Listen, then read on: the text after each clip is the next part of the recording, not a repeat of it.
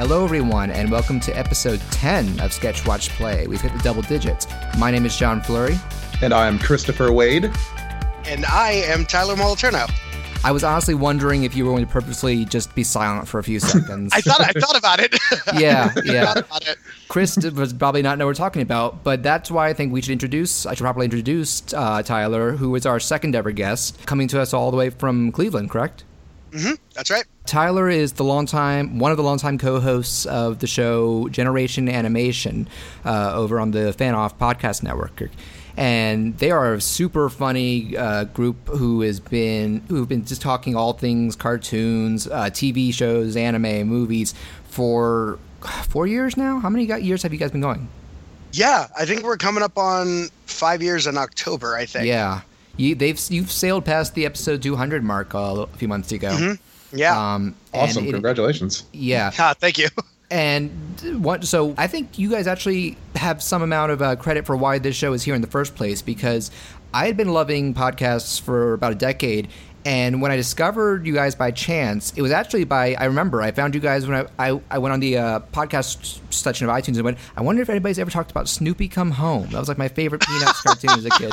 Uh, granted, they weren't very kind to it, but that doesn't matter. It was it got me listening to the. I think the first episode I actually listened to was uh, Pokemon Origins, which was a, a really fun with episode. Matt, with Matt Galloway, I think. Yeah, honestly, guest on that. And, honestly, uh, you honestly you mentioned Snoopy come home, and my cat fell off the table, and so many emotions ran just yeah. from the memory of Snoopy come home and the cat falling off the table. I think that's a sign. I think I need to go back after this podcast and watch that shit when we I have a chance. Talk peanuts some other day, Chris. Yeah, I, I, would love to. But um, so I got into it, and I got into posting on their forums. They have a uh, forum where they do a new topic for every uh, episode. They also have a very cool feature where you can submit uh, suggestions for cool. things from the do. And they, I kind of got the idea for us to alternate our episode picks from them because mm-hmm. they have generally four co-hosts at a time, um, mm-hmm. and they take turns in a set order picking an episode. Then they do a random drawing from a generator for the from the fan choices. I've mm-hmm. gotten a couple of them uh, drawn. I've gotten Simpsons, WALL-E. Uh, the one I, I loved them doing episode on was the Sonic OVA. Uh, yes, that is the, the, origin of my uh, yeah my system. Yeah, oh, Tyler came up spontaneously. The dark he, franchise. He now Sonic rates every show on a scale of one to five Knuckles hats because Knuckles had that badass hat. Oh my god. yeah, Chris, Chris has said we should talk about Sonic someday, and I'm going to include that OVA as part of. I have I have to get my heart and soul ready for that one because that's that's going to be a long one. I'm it's sure. Strange, yeah. isn't it? Yeah. but um, I've gotten so sidetracked and talked about that. So the reason, what I'm leading to is they eventually started asking members of the community to guest on the podcast, and mm-hmm. I was among those they've done. And so we, I've been on there three times. First time was the cool. Tyler, you picked the uh, MTV Spider-Man cartoon, which is very fun to talk yep. about. Uh, then Felipe picked SWAT Kats. Uh, ah, that's and he cool had me on one. because I was the one the one saying, Felipe, you're bringing up so much, just do an episode. And then I think it was because two of the co-hosts bailed and you needed a third. Um, I talked with Tyler and another guy, Dave, about uh, Advent Children, Final Fantasy. Oh, okay. That would have been a very different episode with the two of them because Tyler does had no familiarity with Final Fantasy. Oh, oh yeah. but it was and, uh, entertaining. Uh, and and Advent Children is a very um, it's a very uh, dense. Movie. There's a barrier. yes. Yes, he was able to comment on the action and such, but uh, he it was it, it, was very entertaining. So I do think I do want to credit Generation Animation with finally kind of getting me interested in doing a podcast because even before Sketch Watch Play off the ground, I was doing a few Facebook messages and throwing around things with friends and family. So um, I thought it was only natural once we started coming up with ideas for co-hosts uh, to reach out to Tyler and some of the other co-hosts. I hope to have Felipe on eventually, uh, and very likely one of the other three co-hosts at some point down the line. Um, That'll be fun. Yeah, yep. and unfortunately, uh, Chris hasn't been able to listen to the show just yet. Uh, to because you're having some uh, hosting issues with the website. Yes, we we're undergoing um, a transition into a new website, which I think ultimately it's going to be exciting. I we don't know all the details of everything, but I know it's it's opening up. Uh, the new site's coming in a couple of days. Yeah. So we're kind of re refreshing the podcast network, and um, hopefully it'll be a lot lot more content and a lot more cool stuff. Uh, yeah. We're gonna have uh, like a like a blog page, basically. A bunch of different cool. hosts from the different nice. shows are going to be posting um, uh, different uh, articles and stuff like that that we're going to write that'll be on the site, and I think it'll be easier um, to actually listen to the shows on the website. Like you could pull it up on your phone, mm-hmm. and uh, there's a like I believe a player built into the website, so you pull it up on your phone. Uh, and just hit the episode you want to listen to, and it'll start playing on the page. And then That's you can cool. stay on the website, and it'll keep playing on the bottom. I think. Oh, yeah. so cool. it's exciting. It's it's going to be uh, pretty cool. It's yeah. it's going to be a lot, uh, hopefully a lot smoother. We just got to get through this this rough patch. Yeah, and there have been some fun episodes recently. You guys just did. Um, Chris, full disclosure, a lot of them came met through doing a uh, a wrestling podcast. That is, oh, they okay. most of you are all, are are big like WWE fans. Yes, um, I actually, if my voice sounds weird at all uh, for this show, it's because me, me and Felipe were just went to WrestleMania this past weekend, and yeah, it was that was that the big hullabaloo that the internet's going fucking bananas over right now. Was, most uh, likely, yeah, yeah, yeah. Uh, it, apparently had something to do with the Undertaker. I'm not, I'm not too familiar yeah, with it. Yeah, the Undertaker had his final match. He's been wrestling for like over 20 oh. years. What? I didn't know that. Yeah, so I was there for that, and that that is the reason why because I I attended uh uh f- five wrestling shows in five days. Oh. Nice. So yeah, I, my voice is shot, but for it. Um, but it, that, one of the funniest things is I know nothing about wrestling. Like I've mm-hmm. never even listened to, R- to RBR, right? Uh, that's the name yes. of the wrestling podcast. But yeah. you guys have had a tradition of covering a lot of those weird direct-to-video WWE things they've been doing lately. Chris, have you heard about those? The Scooby Doo ones? I haven't actually. There have no. been two Scooby Doo yeah, WWE so- crossovers, a sequel to Surfs Up with a bunch Wait. of Wait, wait, wait, wait, wait, wait. Didn't the Flintstones do a yes. recent yeah, WWE? Yes. Yeah, okay, was, I have heard. That was last year's. Two Scooby Doo's, yeah. a Flintstones, and they just their most recent episode was the Jetsons crossover that yes. just happened. Mr. McMahon, I have a feeling we haven't seen the last of that demon driver. Will you help me? Please don't say it. You can count on us, Mr. McMahon. He said it. When the Big Jetsons Show, are still a thing? Holy now, shit. No, not until now. But it's like okay. implies like Big Show gets cryogenically unfrozen and takes over the city of the Jetsons. So they time travel to get Vince McMahon and a bunch of the superstars to come back and fight. And and all the all the all the wrestlers voice themselves. That's, if that's if, if, that sounds fucking crazy to you, it's because it is. It's, yeah, it, it sounds. Uh, it, uh, it's 2017. I cannot. Yeah. I cannot judge the normalcy of this. yeah. Um, yeah. It, was the. I think the, each of those were the first Flintstones and Jetsons cartoons in like over a decade. Yeah, yeah. It's been a while since I've seen like a proper Flintstones cartoon. Yeah. But when I when I when I saw a gif of like Fred Flintstone just entering the ring and he like pulls his shirt off and he's like in full wrestling attire, I'm like, yeah. how did you get those wristbands, Fred? You weren't wearing them two frames ago. You uh, can't probably pull got them from Vince McMahon. Vince Mc- That's or John Cena Stone or yeah, CM Punk Rock. They just C- CM Punk Rock, great name, great great Flintstones name. John Cena Stone. That's no they way. They just put the word Stone at the end of his name. They didn't even try. Nope. Oh, this is this is brilliant. I'm gonna have to sit down with these one day. Yeah, yeah and then like like well, like I the the the two Scooby Doo movies are by far my favorite ones that they've done. So I was saying on the Jetsons episode, there's a scene where they they walk in on on Mr. into Mc, uh, Mr. McMahon's office um, mm-hmm. with uh, what's the name of the dog from the Jetsons? Astro. Astro. Astro. Yeah. And and Astro like says something, and and all of the wrestlers go, huh? And then Mr. McMahon goes you know, this isn't even the first time I've met a talking dog, and I laughed so hard. It's a cinematic universe. That it's actually, amazing. They're yeah, they're incredible. Which ties into what we're going to be talking about. But I swear, Tyler, you should you mentioned you brought that up in the uh, one of you guys brought that up in the Jetsons episode, and you really should have mentioned this is the birth of the WWE Hanna Barbera cinematic universe. yes. Like oh, it's safe to assume the Flintstones one. That's all their ancestors. Well, it's yeah. That's that's where it all started. But I guarantee actually, you, yeah, yeah, because the Flintstones one is actually the origin of professional wrestling. Yes, they Fred and Barney like invented wrestling in that.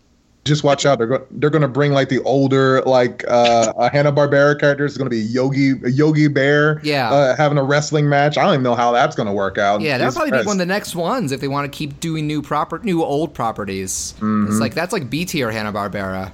Mm-hmm. Um, Flintstones and Jetsons are probably A, and, and no, Flintstones and Scooby Doo are A. Then Jetsons and Yo-Yo are B, and then uh, maybe we'll get a Speed Buggy WWE. I don't know. Oh my God, Speed Buggy! Jesus Jabberjaw WWE. I'd watch that.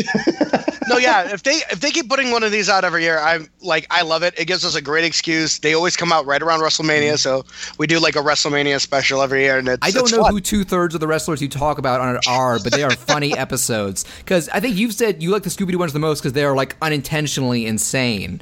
they're so they're so nuts. Like spoiler alert for the the second one, the Yeah. um the Curse of the Speed Demon. Like fir- first of all, the first Scooby Doo movie is uh, the WWE have an entire city called WWE City, Yeah. Okay. which That's- is insane. That's The not subtle. one- Sure. Yeah. The second one, they have branched out into racing, and now they have a racing league as well. It's like giving Yeah. Sonic a car. Okay. Yeah, exactly. So You know it's like what I? Wacky And, uh, Races meets WWE meets Scooby It- Doo. exactly. It's Wacky Races meets WWE meets Scooby Doo, and it was so much fun. And that that movie ends with Triple H being the bad guy. So it's literally a Scooby Doo movie where they rip off the mask and go Triple H. it's amazing. Uh, It's Chris so looks, much fun. I love those episodes. Chris They're- is they're taking it, this all in. It's, it's I am. I, I think I've turned to nine and had uh, had like a, a fever dream. I'm This so is- happy I was able to get you guys to find a common ground within like 10 minutes. This, uh, I mean, uh, I I've seen clips of these and I kind of just shrugged them off, but hearing how batshit insane they are, it actually actually has me intrigued. Forewarning, I think Tyler, you together, guys like, did say. can't believe this is Oh, happening. sorry, Tyler, go ahead. No, I was just saying when you when like when you when you watch the whole thing play out, you're like, I can't believe this is a real thing that got made. Yeah, Oh, but fair it- warning. I think you guys said the Flintstones one was kind of boring in comparison. Yes, the Flintstones one was kind of boring. The Scooby Doo ones are the best, and the Jetson one was better than the Flintstones one. They're, But- they're, they've definitely been like doing a lot of creative things with the Scooby Doo franchise lately. So There's a I'm Lego Scooby Doo recently. There's a Lego Scooby Doo. There's a more zanier Scooby Doo that's um that's on right now. Scooby Doo plus WWE. I never would have thought if I was a kid and I was watching WWE at the time, I would have been like, uh, is is Kane and Mankind still a thing? I know I'm way way behind. Like, Kane, I believe. Uh, well, I could be wrong. I don't. I don't. I know. I feel like Kane is in one of them, or at least he's definitely mentioned in the Jetsons one. Yeah, But he's Also- still around. Yeah. Also, it's not WWE related, but another crazy Scooby Doo crossover I heard. Listen, I heard about another podcast was uh, Scooby Doo meets Kiss. Have you heard about that, Chris? I have heard I about did. that. I did. I actually saw. All right, for spoilers on this one, I I didn't see it, but I um I just caught a clip of it, and there is a um I kid you not. There is a Sailor Moon transformation Yeah. of the gang of Kiss Yeah. transforming into their Kiss costumes. Oh my and I'm like, I have to see this because not listened- only is it well animated, but I am a Sailor Moon fan from Jump. That's so right, this right. show already has me. I actually I listened to another podcast that did a full spoiler review of it. Uh, half the movie is Kiss. Uh, un- the the Mystery Inc. game is unknowingly given like hallucinogenic paint chips. So half the movie they imagine going to Kiss Hala, where they learn to breathe fire, fight gargoyles, and there's a giant head that comes out of a volcano, and it's voiced by Hootie from Hootie and the Blowfish. What? Chris is stunned. the devil's a liar. I am not. I am. I will. I will not accept that as an answer. Holy crap! The answer those that are half the actu- mov- those, yes. those are actual facts from the movie. The the answer is that half the movie is a paint chip induced hallucination. Oh my god. Oh, Yeah. Time Warner, what are you doing? All right, that's Selling fine. out. that's everything's fine. So I. All right. I love the fact that I had never even thought about bringing this up, but we we I think the first 20 minutes of the show have ended up being talk about WWE, Hanna Barbera, and Scooby Doo crossovers. this was this was not our plan, but I enjoyed it. This is how I've gotten you and Tyler to bond. Mm-hmm. But so I think we should probably get into our opening segment, which is Tyler. You and I have something we can discuss, which is that both of us have seen the very recent. Uh, first ever big screen reboot of Power Rangers. The answer to what is happening to you is here. You five are the Power Rangers. Did I just hear you say we're Power Rangers? Is this some kind of joke? We're talking to a wall. I was kind of expecting a little more. Yes. Yes, I have. Yeah. I am jealous of both of you right now. Yes, I think all three of us are. I've heard you bring up on on the sh- on Generation Animation several times, Tyler. You're familiar with the original Power Rangers. Yes, I grew I grew up with the the original Mighty Mm-hmm. Morphin Power Rangers. So I I watched on and off like pretty much those first like couple of series like after the original series i watched and then i remember falling off for a while and then I- every yeah. once in a while i get back into it and i watch another series Yeah. or something like that. And I'll throw my cards on the table. I was with it from the beginning and loved it up. To, I watched it daily. Was Tristan up to the finale of In Space because that was Mm-hmm. that was basically a finale of everything up to that point. It was the It Infinity was. War of Right. Power Rangers. it definitely um, was. And I actually did tune in when Lost Galaxy started the following season, and I legit thought it was a reboot because it was starting out with like guys running around in Starship Trooper outfits, none of the old characters, and I was just like done after two episodes. Turns out it wasn't, but I was probably getting too old for it anyway. And I actually haven't seen any of the new stuff other than that awesome Forever Red episode, which was like Wild Yeah. Force or whatever, where they got every Red Ranger up to that point. And uh, Chris, you you you're familiar with the originals? Of Uh, I. I am. I probably didn't watch it as long as you guys did, but I was pretty religious on Power Rangers uh, when I was a child. Like, of course, I watched it from Mighty Morphin onwards, but I started to fall off when they started jumping into giant cars. I think some, something in me could accept that there is a witch living on the moon who was basically attacking one city out of the entire world yeah sure sure but my mind could not make that leap of logic saying that are they jumping in cars and did that 10 year old boy just grow 12 inches and become a full grown adult in a blue suit? yes I'm out. yes Justin, that's no fair sense. that's fair that is a fair thing to have concern about and it's something that you kind of just let it slide because you're 12 when it happens but yeah. No no I, it doesn't make I, I was, I was like, it's about that time. It's Yeah, puberty time. even I Power. Rangers fans acknowledge Turbo as one of the worst seasons. Yeah, it was it was not good. The movie itself was pretty enjoyable if you're in the theater, I didn't see the but theaters. yeah, uh, that was fun. But then you watch it in hindsight and you're like, this is a bad idea. The one Oh, thing, and uh, I didn't see the Turbo theaters. I did. Uh, what says? Let's get back to the what we're about to talk about. I did see the original Mighty Morphin Power Rangers movie in theaters with my brother, who was also way into it, and my dad, who was being nice to us, bless his soul. And we got it on Christmas for Christmas. No, on VHS for Christmas that year, and watched it religiously for many years to come.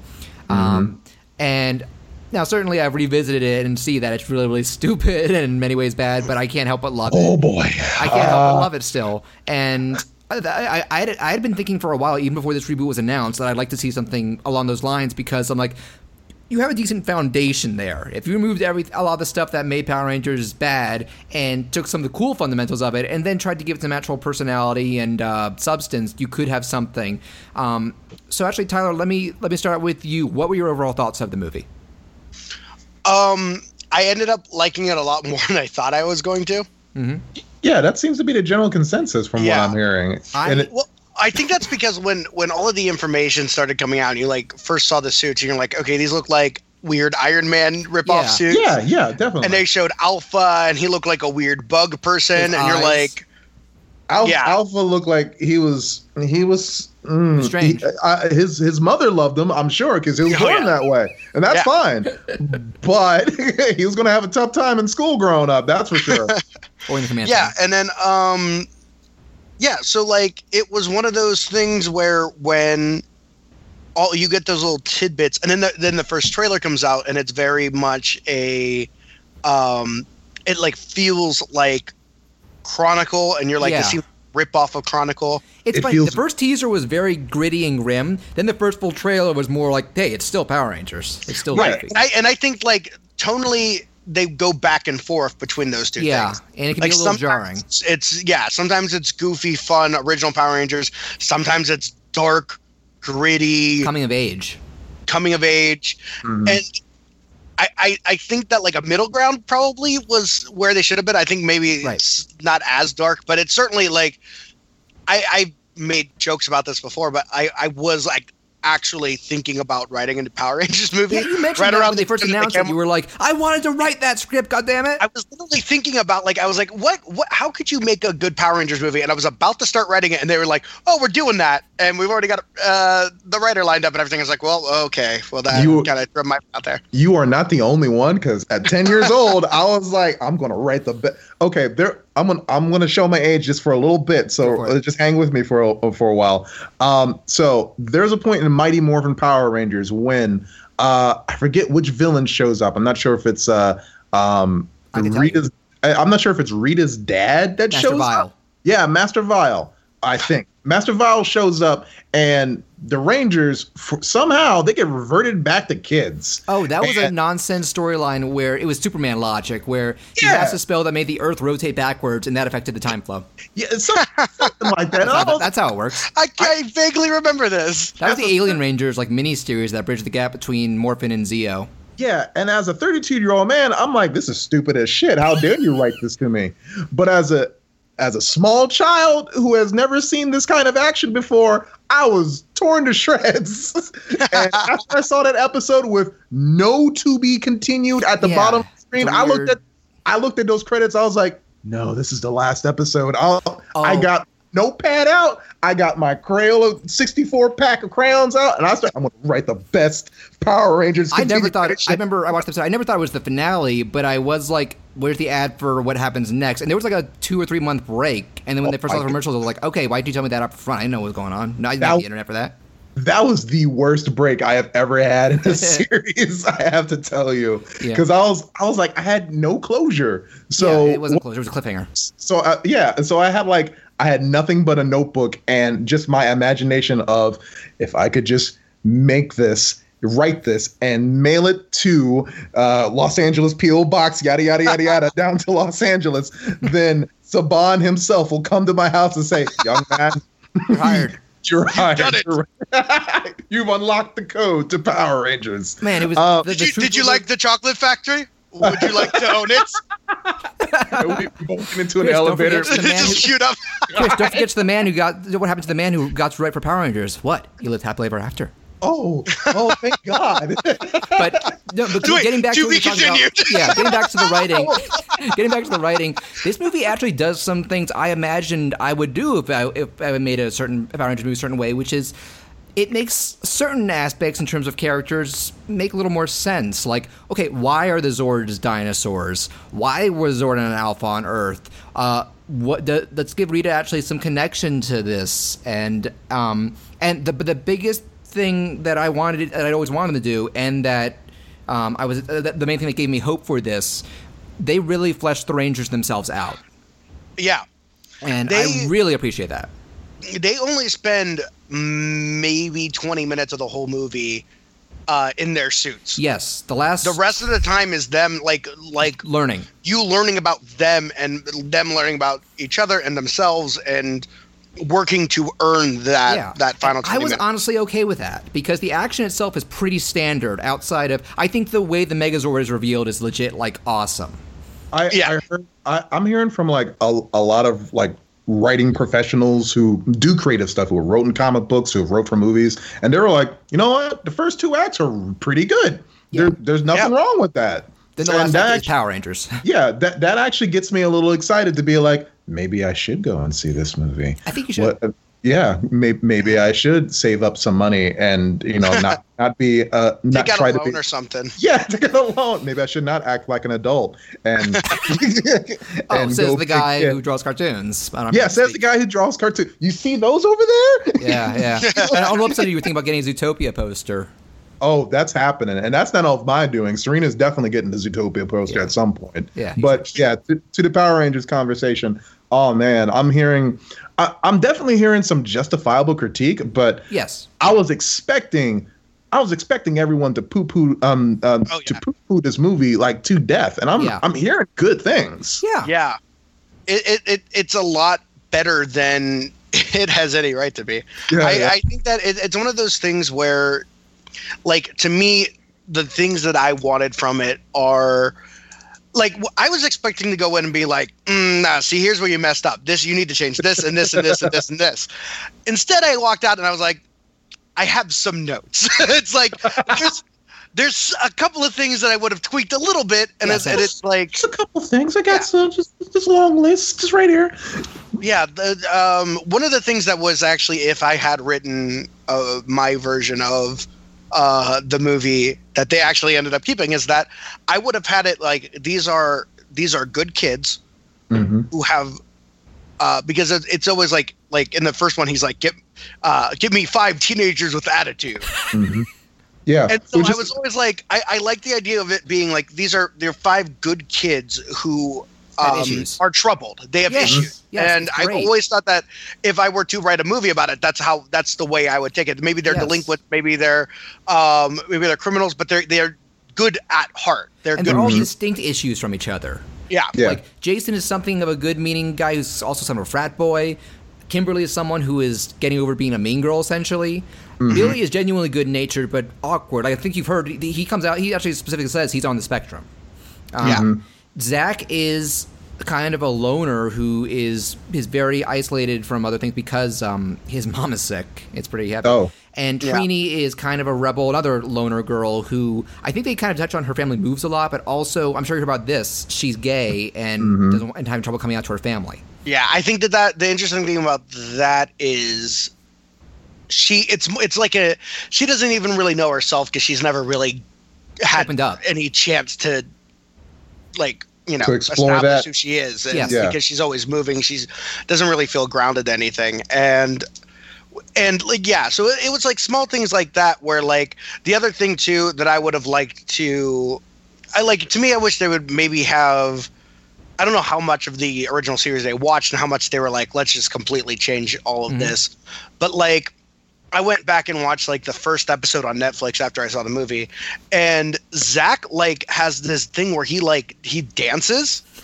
Uh, Hip hop kido. yeah Yep. That And was to a hard time for, for for a lot of us. A little That was- stereotypical. Yeah. but it would but it was it was kind of those things where it was like well that's like like and, and billy was like the nerd who didn't really fight that well yes. um and it was like i would have liked to see that those fighting styles represented like That's true. give Zach a little bit more flair when he fights. It's more of a dance style, and then give Billy Billy's more more defensive. Maybe he isn't as offensive.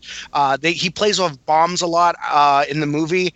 I would have liked it if that was like his thing, where they all yeah. Jason has a sword, and in the original series, they all had like their own weapon. Yeah. but you yeah, even like. Billy has like bombs and Zach has a Yeah. sword, and they could have all had like like a thing, and then you could have that moment like in the Avengers when they all work together for the Yeah. first time, and you're like, mm-hmm. I now they're a team, now they're connected. That's what I would have done. I think there's total maybe one or two minutes of ranger suit melee fighting, and then it's all Zords, which is that's probably the biggest disappointment in terms of uh, representation of the original material. Hmm, that's Um, rough I know hear. it had a lower than usual budget. It was like 100 million instead of 150 or 200 million. And it looks good. it does look good. The effects are good. The cinematography is good. It doesn't look That cheap. Krispy I just Kreme money money probably helped it out. reminds me of the first Thor because I've heard that had a lower, a slightly lowered budget because you know Mm-hmm. MCU wasn't a proven thing yet, and that's why so much of it was set on Earth. But it still looked really good for what it was. Yeah, Right. you just you just have to mm, never mind those parts with him and Natalie Portman in it. Yeah, and was- actually, Sometimes thing, stuff like that works out. Like when when like one of the things that I always thought worked a lot about Thor is that lower budget and the fact that mm-hmm. they set it on Earth mostly kind of grounds it. yeah, it does. and It definitely it does. feels they make the more most of real. it. Mm-hmm. Yeah, which Well- I, I always appreciate that. Yeah, but and actually talking about the other you know familiar characters, I had a lot heard a lot of complaints about uh, Elizabeth Banks as Rita, and I actually enjoyed her. I didn't think she was. Now uh, the interesting thing is when you when she's first being introduced, she's legitimately scary. She's coming That's off good. like because she's kind of like rejuvenating herself after being mummified for a while. kind of she starts out as like a weird corpse. Like I like- she's yes. almost essentially a body. Like Yes, a and dead when she comes to- decayed body. and when she comes to life, she comes off like this mentally ill, like murderous hobo almost. Because Damn, Yeah. I was I was I was kind of hoping. Ah, No. after, Yeah. Damn it! After ten thousand years, I'm free. No. all right. I was a little disappointed that nobody actually like like I was kind of hoping she was trapped in a thing and so it just she just kind of shows up again. She was at the bottom of the ocean. Oh, it's the mother of all coincidences that she's fished out the same day the Rangers discover Zordon.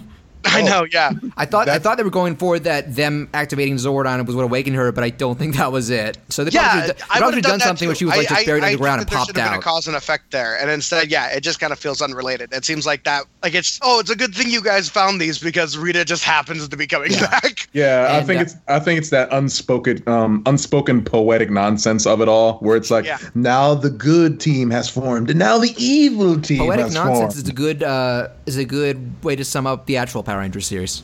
Yeah, that is mm, yeah, I suppose that's a way to put it. in some ways. But um, and actually, I also really liked uh, Bill Hader and Bryan Cranston as Alpha and Zordon, though I could have used more of them. Okay. Yo, yeah, me too. Here is a question. Sure. Uh, and it's very important. Were Bulk and Skull there? No. No. Whoa! No! Know, no! that- no! Yeah. There was one. That is another thing. If I if, if I had written it, I definitely would have had yeah. Vulcan. There was one bully in 100%. the early like school scenes who's a legit like jerk. They say his name once or twice, and I I don't remember what it was, but it was not. It was a more formal name. I think as a little Easter egg, they should have named him Skull. He wasn't big Uh, enough if- to be a bulk, but Yeah, but he If could have his- been Skull. he could If have. his yes. name is not Bulk and or Skull, No. I forget that man forever. I am sorry. I'm sure he's a good actor. I'm sure forgets him he's a too. good person. Yeah, missed Um. I, I'm not saying they should have been like the exact same kind of bulk skull. They, they wouldn't fit Oh. in this movie. No, but, they could have been in the movie. You Yes, could have had. yes, you could have absolutely. Uh, I would have loved to have Going that. back, That they're actually one of my favorite parts now.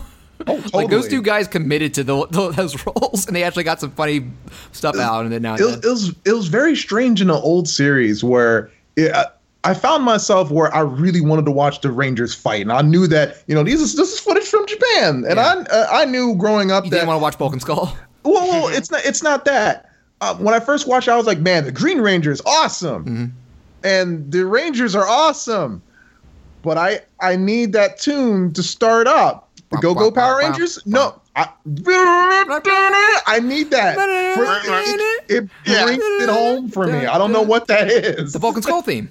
Yeah, and, Vulcan as soon as they, theme. and as soon as they come in, it's like they're like the annoying family members that you wish would go away, but when they're finally away, you're like, come Where are back. they? huh? They actually did some interesting stuff with them overall. Overall, did. over the series, They- like they I watched really an episode did. recently where of the original show where um some sort of like Cupid type monster starts making like like Kimberly fall in love with Skull for a school dance. Yeah, that And was at the weird. end. And, and At the uh, end, she, you know, she breaks both broken. She walks over to him, and she obviously he's pissed, but she's like, "Can I still dance with you as like a friend?" He's like, "It's a friend. Yeah, that works." yeah, there were some really interesting parts in there that I actually legitimately Every uh, now and then, expect- they actually did do something with the characters. Yeah. There, Okay. There, there was one episode. I'm going to derail from the film for uh, just for a Go ahead. second. Um, there was one episode in Zeo where Tommy goes bad again. Of course. Um, and they, um, the bad guys, the Machine Empire, actually wipe his memory. Yes. And so they, they basically make him into like this gladiator guy. they Winter and, Soldier him. Yeah, and the Rangers come in. They're like, Tommy, no, don't be. You, you, you yeah, gotta remember, remember. Cat's the main mm-hmm. drive. Yeah, yeah, and he's like, oh no, I, I gotta defeat you. Flawless Bulk- Jason David Frank impression, by the way. Thank you.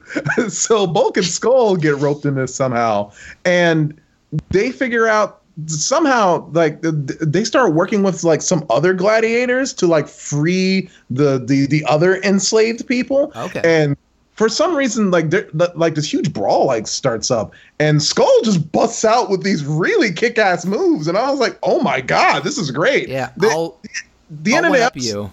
Yeah. Do you remember what they did in the finale of In Space? Did you ever see that? Uh, this is the one when the Red Ranger uh, slices open Zordon and all the evil is Yes, that's the finale. Okay. They, they, they, the, the setup for the finale is that all the villains come together to conquer Earth, and the Rangers have like lost their powers for a little while.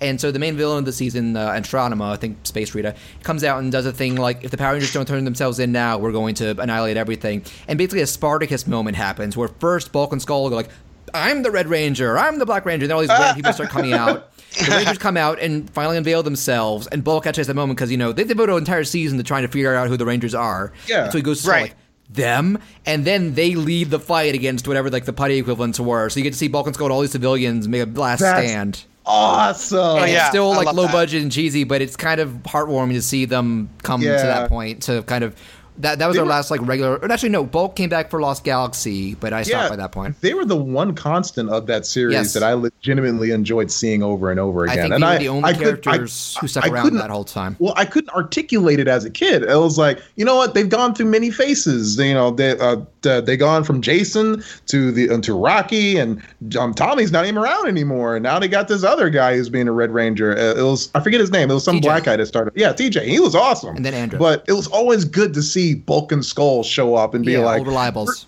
yeah, they were cool. I'm Yeah. sorry to, to derail Yeah, the conversation. But getting back to the from movie, film. um, yeah. Tyler, what, was there were, were there any other aspects of the movie you wanted to bring up?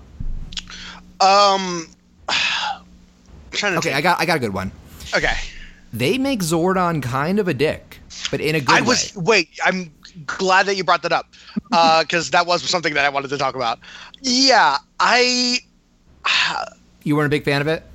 I don't know if I liked it as much because a part of me like I thought it was weird, especially when like there's that moment when like it wasn't built up when it shows why he's a dick. Yeah, yeah, it felt kind of awkward, and I was like, I don't know if this character has earned to right earned the right to be a dick. Yeah. By the way, I, Chris, by ahead. the way, uh, by the way, I am okay with spoilers. Yeah. I'm not sure Okay, if you guys okay. are. Yeah. I'll- I'll you- Essentially, go ahead, with Chris Tyler. yeah, no. Essentially, what happens is uh, they imply, and it comes out of completely out of nowhere, that if uh, they are able to become the Power Rangers, Zordon can potentially come back to life, Yes, and thus he could do all the work. Yeah, he he- could just take over. Yeah, because the idea. Okay, Chris, that's a spoilers. They show a prologue at the beginning. Zordon is an ancient Red Ranger, and um, That's cool. Rita was an ancient Green Ranger who went rogue. That's the theory that my friend thought It's of. true. Yeah, Yeah, you see yeah, her in the suit cool. the beginning. But and Yeah. so he, I think the idea is he summoned the meteor in the prehistoric age. Yes. But, but it was to kill himself. It was to kill himself and Rita because she's after the Zeo crystal at the center of the Earth. That's the big MacGuffin, the Zeo crystal. And Which, uh, which also uh, does uh, solve the problem of why specifically Angel Grove is being yeah, targeted. yes, Because that's where the crystal is. oh, Okay. and a very specific building. Very specific. Yes, specific. a very specific building. It was a that product placement that I actually thought was pretty funny. movie. yes, but okay. But um, the thing is, uh, so he the idea is that Alpha kind of retains Zordon's consciousness in the command center, and the the idea of the morphing grid comes back, and that if they can you know synchronize the power to become Rangers, he can use it to resurrect himself. Okay, I'm gonna get to the big spoiler that is my biggest issue with the movie. Uh, At the midpoint, Rita kills Billy. Wow, really? She drowns him, and Yeah. they take him back. Um, and this ends up, actually ends up because the idea is to be able to morph, you have to be in synchronization with each other. You have to be truly cooperating, work as a team. And their grief for Billy and like realizing like we should have looked out for him and this kind of stuff is what brings the energy back.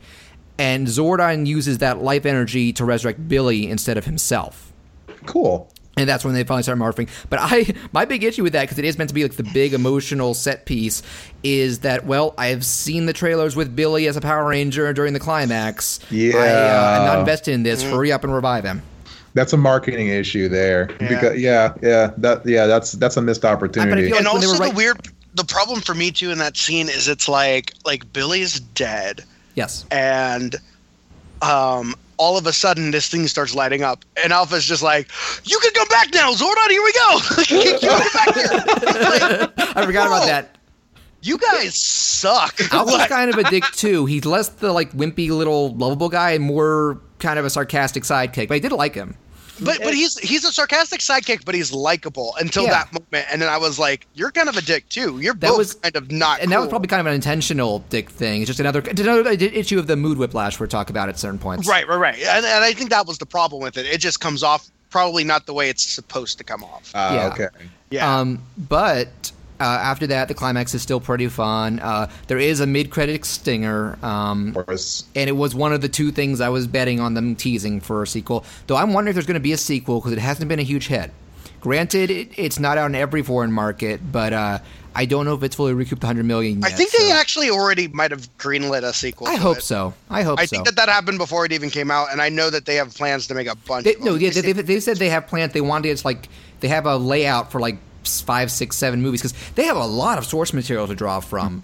Um, I really want to see what Lord Zed would be like in this take I because I gotta admit, I am kind of interested because I mean, as a kid, I was still pretty interested in Lord Zed, but looking back at him now, I'm like, he's Inside Out man with a snake. I loved Lord Zed Yeah. as a kid. I, But he's I was telling cool my brother. looking. Yeah, I told my but- brother like that is like the biggest villain upgrade in a kids show to go from Rita to Zed. Granted, he his plans weren't any more effective, but he presented himself in a much cooler way, and they dumbed him down later, like when they got married to Rita, because apparently parents complained he was too scary. Stupid parents. I loved him when he was scary. Yeah, he was. I gotta admit, he was a truly evil force, and uh, as a grown man, I'm, I can't really take him as seriously. But I, I, I am more interested seeing how, seeing now the greedy ass uh, Yeah. uh, character His- designs that have become the Power Rangers. I'm like, what could they do? His design is also Zed? perfectly suited for that look they've got going on now. Yeah, it- which it is, is. kind of like techno organic.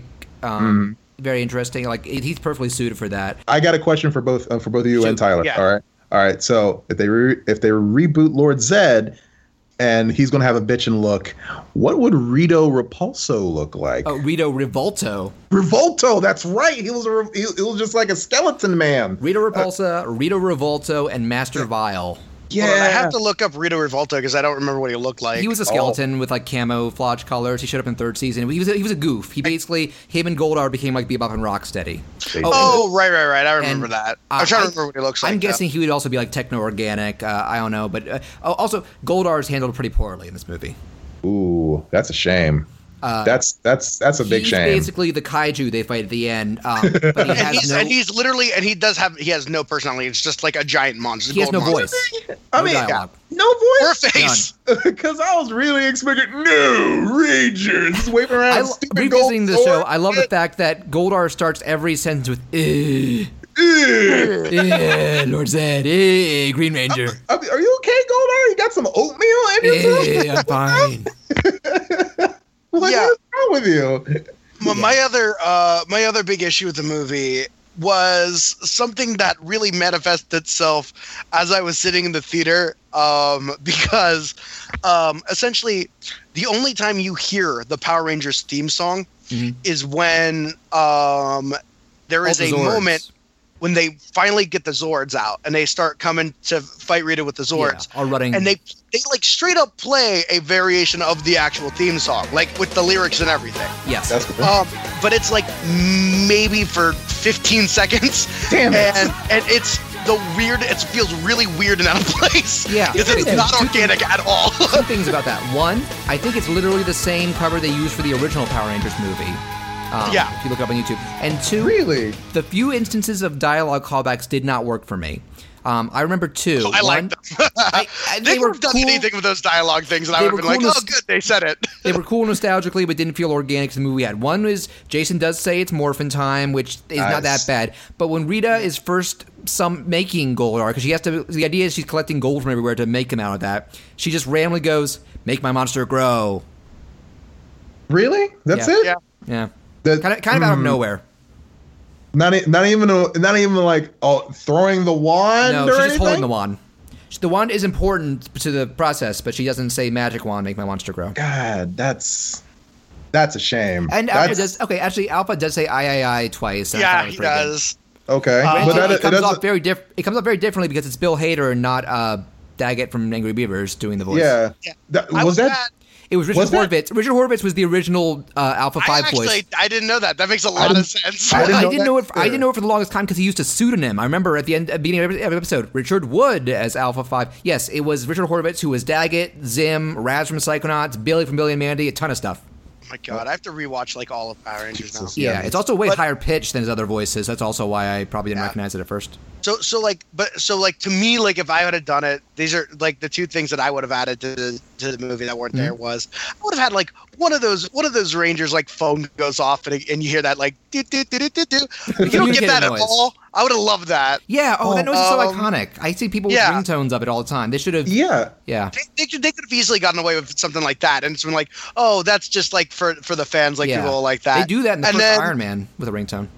I gotta tell you, when I was in college, um, I, I downloaded the Power Ranger. I downloaded that that tune for my noise. phone. Yeah, that for my phone. And me and my friends, we made it so that whenever we had a test, we would like pay or text each other, so that tune would happen.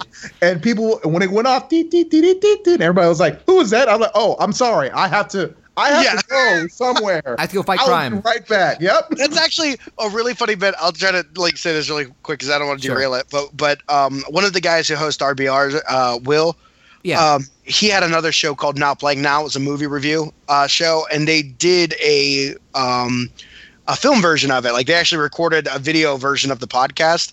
And one time they did this bit where I don't remember what the occasion was or why they did it, but the there was um, one, two, three, four. There's like four hosts, right? And during one of the reviews, all you hear that do, do, do, do, do, do, and four of them they're all wearing like basic colors, right? Like the power. and they look around to each other and they make an excuse to Brandon, like the one guy is there to like, hey, we gotta go, we'll be right back. And then they all leave, and then they they do the whole like it's Morphin time, and they do the whole the whole thing, and then it's video it's video of the Power Rangers with their voiceover. Oh my And then they just cut back to the guy in the studio every once in a while, just sitting there, and then I, and then like they come back and they're like, "Oh, sorry about that," and then they just start the review. uh, please tell me this is archived somewhere. It's it's somewhere. I'll find it. Uh, okay. William R. Washington, the shaman of cinema, Theron Reynolds. The new girl, Heidi VL. Oh no, it's the Power Rangers! I gotta get out of here. Worst case scenario, I could always ask Will. I'm yeah. sure he. Okay, what was the other thing you wanted to bring up? The other thing you would fix because I got sidetracked. Oh yeah, with, with, the music. The music to me, like, uh, oh oh, I, I would have had them say the name of their dinosaurs because in the original he's like, you have to say the name of your of your Zord, and that yeah. that is what makes the transformation. So that's like they go Tyrannosaurus Rex, Mastodon, um, Pterodactyl. I would have had them do that because I like I don't know why. I was like, to say those things where I, I wouldn't want to change I think that. the thing that will date this movie the fastest is the tie-in songs used for the soundtracks. So they use a lot of like top 40 hits, like oh, hand yeah, yeah, clap and stuff. Uh, in 10 years, you're going to be like, oh yeah, that's a 2017 movie. But um, so I think we should probably be moving on pretty soon to uh, oh, yeah, our well, main well, topic. well, and I actually, I need to export what we've done so far. But uh, I will say, I think a really uh-huh. good comparison I can make for this movie is it reminds me very much of the original Ninja Turtles movie. There's still a lot of silliness to it, but there's also a, a, sense of effort that you might not have expected from a silly like original property. Yeah, my the, my my biggest thing about it is like, uh, to me, the theme the theme song for the Power Rangers is such a great bit of music mm. that uh, essentially the thing that like irritated me was you don't hear it with the exception of that like 15 second yeah, piece. It's on the credits either. You don't hear it at all. If you stay until near the end of the credits, you hear the orchestral version of oh. it for the movie by mm-hmm. Brian Tyler, and it's awesome. and you have to wait until the movie is way over before you hear it. oh. Pointed, I, I unironically like, love used that. it, and it would have been if they would have used that instead of like the 15 seconds, which maybe original cut of the movie was, and they changed it. Yeah, that would have been. Probably has said they cut some stuff. Yeah, that's a weird decision to blue ball the fans like that. I mean, as a kid, I loved those themes, and when it when the internet had its like humongous boom, I was you you better believe I was on Kazaa looking for those theme songs. Uh, specific, yeah, looking for the Power Ranger themes that like like the fighting theme, the credits theme, the theme, the longest theme when they summoned the Thunder Zords. I was looking oh, for those for days. Yeah. Um, it, it's that is a bit of a little missed op, um, missed yeah, opportunity but there. Uh, I think we actually would both recommend the movie to Power Rangers fans. At least I would. Yeah, no, it's it's a lot of fun. There's enough callbacks to entertain you. Yes. I like I said, like I probably would have put more in, but I, I was a big fan two of things, the show, I want, and I enjoyed oh, the movie. So yeah, and two things I want to mention about Easter eggs. One, apparently, when Jason's dad is calling during the climax, the streets he names are cities from later seasons. Um, Ooh, like I don't know that's cool. But uh, that is two, interesting. I'm not going to be specific, but Chris, when you do see it at the end, when the day is saved and there's a crowd gathering around the Megazord, mm-hmm. look in the crowd for two very familiar faces. Bulk Did you see them, Tyler? No, not Bulk and Skull. I didn't see them. I didn't no, see them. No, do you, want me to, do you want me to say who it is? Yeah, go ahead. Jason David Frank and Amy Jo Johnson of are in the crowd. Of course it's them. Of course, of yeah. Of course it's them. Why wouldn't they? And, and I'm I okay with that. I spotted Wait. him the first time. I didn't spot her because I uh, because I didn't think there were going to be cameos because um, Walter Jones, who played Zach originally, had said, uh, "Yeah, none of us had heard anything." And yeah. like, no, we just want the two. Everybody like we. Oh, I knew what it was. They said we want the two. Every boy and girl had crushes on back then. Mm, okay, I guess that's all right. that's my guess. Um, There's but, so many episodes like late in that show that is just about the two of them. Yeah, there, there is, and yeah. I got to be honest. Those are episodes that I skipped. I was, I Kim was got, like, oh, Kimberly like got her own like eight episode arc saying farewell. She did. A lot she of build up. Yeah, and I was like, "Don't and... leave us." No, well, she's gone. Yeah. I mean, I I love Amy Jo Johnson, but I oh, mean, yeah. after a while, it's just like, man, this relationship is going on for a while. I did All like right. that. By the time Kimberly had left, she she gradually got less like stereotypical Valley Girl as the show went on. She did, yeah. Mm-hmm. There's, there's some cool. good progression there. Yeah. So. Uh, we both recommend it, and I'm going to export now and get some more water. All right. Okay. I am Iron Man. You think you're the only superhero in the world? Mr. Stark, you become part of a bigger universe. You just don't know it yet. Who the hell are you? Nick Fury, Director of S.H.I.E.L.D. I'm here to talk to you about the Avenger Initiative. Now, this is going to be a review that covers quite a bit because uh, we're covering something that has both been a pop culture and box office phenomenon and kind of a trendsetter uh, mm-hmm. in terms of mm-hmm. its vision and reach. Uh, I remember back in 2008, uh, that was maybe my favorite year for superhero movies ever because we got The Dark Knight, which is probably always going to be my favorite comic book movie ever. But I also was blown away more than much more than I thought it would be by Iron Man because. Mm, yeah. Uh, I had no familiarity with those character with that character with most comic book characters straight up, I don't. I don't really read comic books. It's not a matter of yeah, dislike- I don't either. It's not a matter mm-hmm. of disliking them. It's that at this point, there's so much back material I'd have to go through. So exactly, all my knowledge yeah. of them comes from pop culture or stuff like games and, and, cartoons and such. And I know there was an Iron Man cartoon in the '90s and the '60s. I'd never seen it, but um, and, and that was actually my first Robert Downey Jr. movie too. I haven't seen that much with him outside of Tony Stark. Um, mm-hmm. And I walked in because it had gotten good reviews, and I fucking loved it. Um, Iron Man was super good. Yes, and then uh, I didn't see Hulk until it was on on DVD later because I didn't like that much. But then that's when they first because you know the after credits teaser of that is Tony Stark walking in. You're like, oh, this is kind of a tie into Iron Man. Where's this yeah. going? Then I heard them announce we're also going to do Thor and Captain America and then bring them together, and I was like, can they pull this off? Can they yeah. make these all these movies work? And then because like even then I was like, it's so funny to think back on like when we thought Thor seemed like a stretch. Yeah. Now yeah. Thor seems so common because after that was Guardians, and uh, yeah. Uh, I'm trying to and think what the other what the one of the other more outlandish ones has been. Ant Man. Yeah, Ant-Man. the concept of Ant Man is not like outlandish space stuff, but Doctor Strange. Yes, those those are the two big ones. How could I forget Doctor yeah. Strange in that?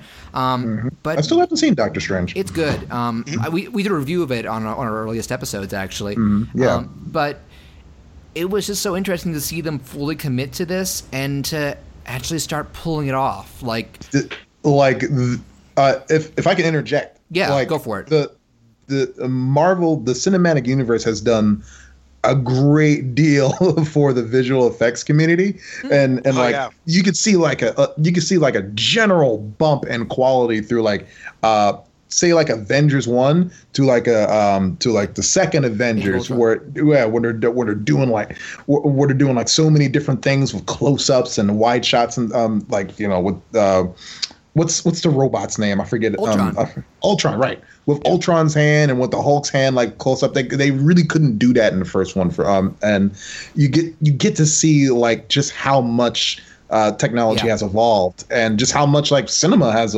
has evolved from let's say I don't know Daredevil for Ben Affleck. Well, yeah. the original Daredevil now. Yeah, yeah. Um, and actually, I think um, Rocket and Groot are two of like the best CG characters I've seen in movies oh, yeah. in terms of blending in and emoting. Um, but Tyler, what, do we, what, is there anything you want to start out with in terms of MCU thoughts?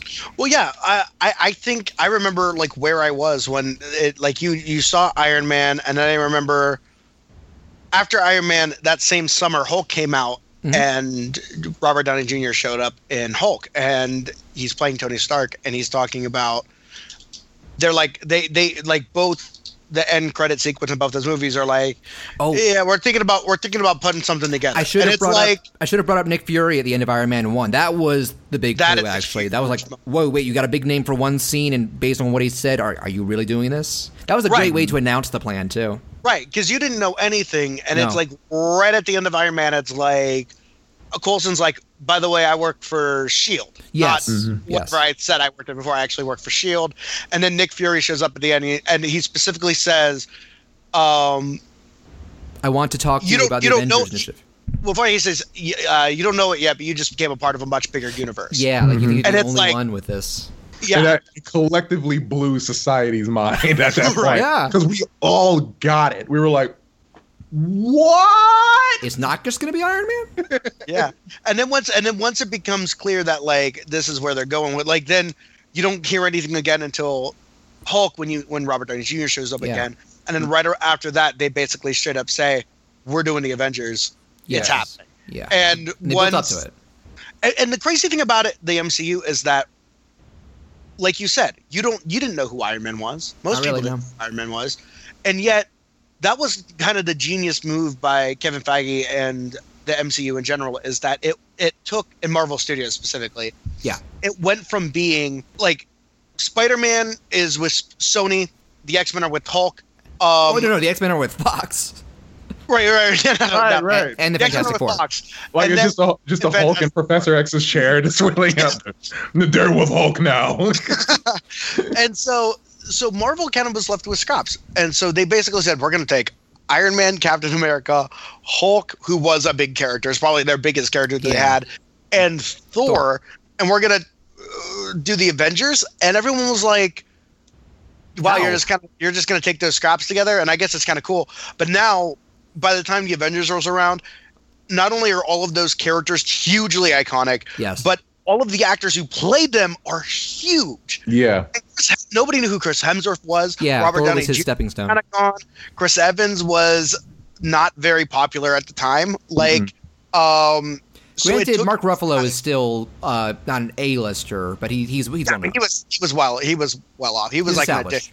addition. yeah, These guys became a big deal because they were a part of these movies, and I Mhm. think that that's a testament to the, the plan. process of doing these characters and putting them together instead of just rushing it together and doing Yeah. it in the second movie in your Yeah. series. they they came they, they it definitely came together like it was a well thought out plan, but They it was it also time.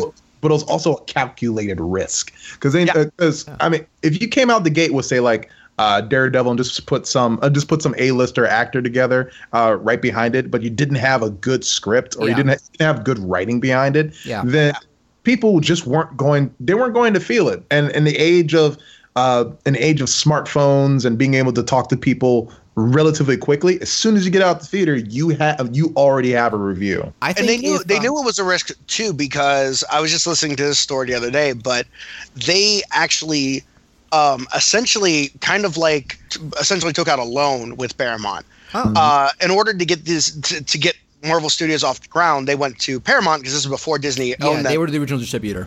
Yeah. and out. they said, "Here's the deal: we want to make these movies. We want we want to make Iron Man and, and Hulk, and we're going to try to aim for this Avengers. But we need ba- Paramount's essentially like we need collateral. So what mm-hmm. they said was, if you guys help us make this, we'll give you the rights to these characters.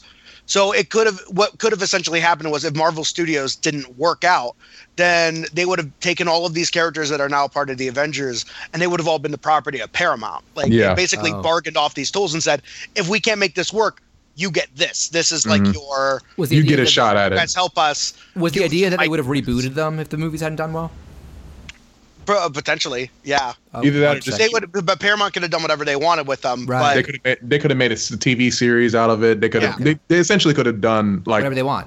yeah and it was a lot of characters, about not just the big ones. Yeah, small everybody ones, else we've like, gotten so far. anything they had the rights to, uh, they were gonna give away. So Yes. it's um, it worked out for them. Obviously, in the end, these Yeah. movies are huge. It worked out for And- Marvel. Jillion dollars. Jesus. And what, and what I love about these movies, like, y- there is definitely, it, it, it it's one of those things where everyone always says, and I kind of thought this making my list. Everyone kind of was like, oh, they just kind of like, Mar- Marvel's movies were are always pretty good. They started out pretty rocky. Iron Man was was good. Um, Hulk was Hulk was rough, rough. Mm-hmm. Um, and then Iron Man Two was rough.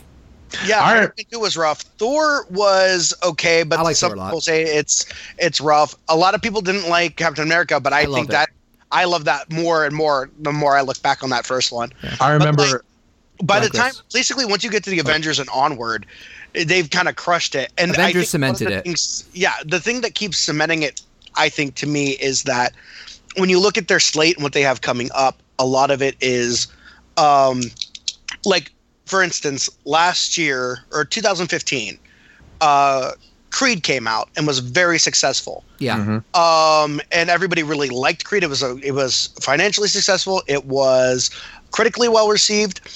And so, what did Marvel do? They got Tessa Thompson, Michael B. Jordan, Ryan Coogler, and Sylvester Stallone, all in future movies. yeah.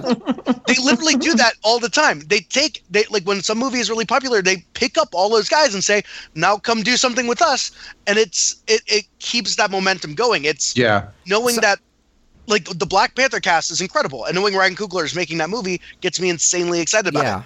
Pick those people that are good at what they need done. Sometimes and Yeah. it's right but sometimes people. it's not even people who are just starting to blow up. It's people who they think are right. Nobody knew who Tom Hiddleston was before Loki. Yeah. But they picked him, Yeah. and Chris, same with Chris Hemsworth. They picked them because they thought they were good, um, or they picked people who were used to be really big, like uh, Michael Douglas, uh, not a you know not a box office draw anymore, but uh, an established name, or Anthony Hopkins and stuff like that. Some of the older actors. Robert Downey Uh, Jr. Robert, Downey Jr. was was a big draw for a while too. Guys, uh, from his, guys, what? Glenn Close was in Guardians of the Galaxy. Yeah. I didn't. she was in Guardians She of the Galaxy. Prime, You're yeah. right. So so and and the new Thor has Cate Blanchett and, And Jeff Goldblum. Goldblum. Mm-hmm. And, amazing. Um, and you have uh, um, in Guardians of the Galaxy, you get uh, uh Kurt both Kurt Russell and Sylvester Stallone are Yeah. both in that movie. Nice. That's awesome. It's nuts. They they have literally stacked the deck with talent, like Yeah, across have. the from the writers to the actors to the directors. That's why all of their movies end up good. And then when somebody does something like when the Russo brothers crush it with Winter Soldier, Mhm. they're those are their guys now. Yeah, I especially, get- And especially we- Joss Whedon wants to bow out. and stuff. Mhm. Kind of Yeah, reminds me of I- how after uh, Jon Favreau won bow out, they got Shane Black, and I thought Iron Man three was pretty great. Yeah, I did too. It's pretty high on my list. Yep. Mm-hmm. Um, and actually, one thing I wanted to ask you guys, because something I love about, you know, technically it is a bunch of individual series that tie together. I honestly view it all as one big series. Of course. Yeah, definitely. But I, I don't ab- know if I don't know if that's a universal feeling.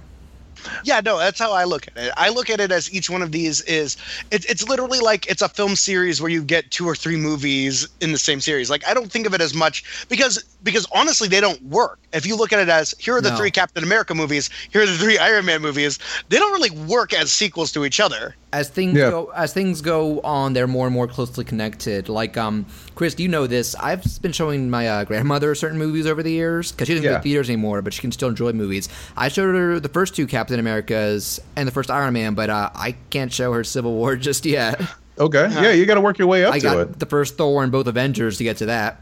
You got to know Um, what's. You definitely have to know what's because of that, happening. I also the only other ones I showed her were uh, uh, Ant Man and Guardians because those Mm-hmm. are more, more standalone than a lot of the others. I really got to say that whenever I watch a Marvel movie, especially nowadays, I always get the feeling uh, that uh, it always has me thinking about another superhero movie and how it ties in. Like I can't, I can't watch, say, like Winter Soldier and not think.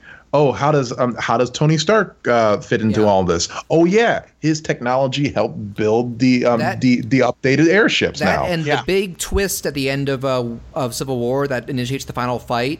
They Mm-hmm. show it for a split second in Winter Soldier. Like I noticed Yeah. that. Like they don't say it was Bucky. That's how when Steve goes like I knew. They but I didn't imply know it it's was him.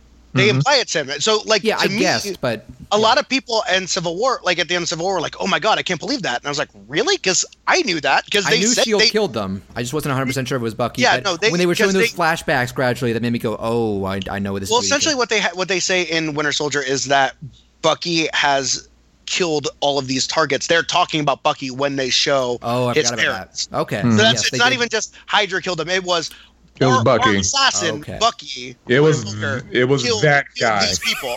Mm. So Yeah. they but they don't they don't beat you over the head with it, but it's there. So what, when it happened, it, it was like, oh, I'm not surprised by that because I remember that, and Mm. it made me go. To me, it was a oh shit moment. Like, oh my Yeah. god, we're the way it's executed is still amazing, right now. even if you know it's coming. Yeah. Like, I love Downey's acting in that. Like he is on the verge of tears. Oh, I thought he was fantastic. It's so good. It's because it's it's also so cool. It's really neat when you have a character who is usually very jokey and not serious have that truly serious moment. That is the biggest example for Tony Stark, definitely. I gotta I gotta say that I'm probably one of two people on Earth who after who post Iron Man one was not impressed that much about Iron Man the person, not or about Tony For the Stark the character? Character. No, no. Did he come off Uh, as too much of a douche to you? Well, I think that's the thing where it's like the uh, I, I whenever I look at the Marvel uni- Marvel Cinematic Universe now, I always look at it as what did Tony break now? Goddamn. Ultron was his fault. I was That's like, a oh, that's a really good point. And I'm just like, you guys let him get away with so much, and he keeps blaming you all. Mm. Like uh, even during the even during the start of Civil War, and he's having and he's like thinking about his parents and everything, and then they they have to do like uh the the Avengers Accords or something, and Tony. Accords. Yeah, yeah. And Tony's like, you got, you guys know we have to sign up for this. This is our responsibility. And I'm looking at Tony like, dude, Look if you mirror. were there, the fr- yeah, this is your fault. You did this. All of it. That ties into him being a dick, though. I'm like, if you weren't doing your old Steve Jobs impression the entire time, you would have been at that scene. have, so, have you warmed up to him at all over time, or are you still? Well, I, I have warmed up to Tony over time. I mean, Tony, um, Iron Man two and Iron Man three did not help. I have to admit. He's he's um, still. I think two Iron Man two is when he's at his douchiest. Yeah, that I think Iron Man two is really what turned me off to him the most because I really enjoyed Iron Man one, yeah. but having to uh, ha- but to I see think him two's kinda, biggest issue is that the dialogue for him is nowhere near as great. Yeah. Well, I actually think the thing that's so brilliant about Iron Man 2 is in order to get you, like, Tony is at his dickest most dickishness, his highest dick. Dickest, which is which could be put his in, peak, his peak dick. His at, peak. He's at peak dick in Iron Man Two. Good. This, That's, not the, this is not the visual that I wanted, but yes, go ahead. and and so when he when he's so much of a jerk in Iron Man 2, they balance it out by bringing in Sam Rockwell to play a bigger jerk. Sam Rockwell is good at that. He is. Oh, he's he yeah, is. he's a great foil for for somebody like Tony Stark. Yeah, it's, actually, and it's go ahead, Chris. Well, I was about to say it's not that I don't enjoy Tony being there because uh, through um, in much of it, and much of the Avengers uh, um, plot line, he's him and um, him and Steve are basically the heart of the team. Like no matter which side that you agree with, like you gotta have one of them there, either yeah. one to balance out the other. It's just that whenever I see them both together, I'm like, I gotta side with Steve, dude. Oh yeah, one hundred percent. It's funny. I walked into Civil War being pro team Cap, and by the end, I was more pro team Iron Man. But that last, the big reveal of what initiates the final bug, that is such a lose lose situation for either side. It really there is, is. no good can, solution to that you can tell their relationship like, is really strained at that I'm, point. And I'm I'm a little iffy about Bucky now. I guess not so much as a character, but more like I really hope he isn't the one. If like if, if they ever replace Steve as Cap, I'd rather it be Falcon than Bucky. Yeah, I, I cannot live with Bucky doing what he does, even if it wasn't his fault. To, mm-hmm. to me, I like the redemption of the character whenever it like because to me, Bucky is essentially the he's a Bucky, victim. Bucky is the guy from the first movie mm-hmm. and who makes some of and Bucky is the guy from parts of Civil War. Yeah. Um but through almost all of the Winter Soldier, that is the Winter Soldier.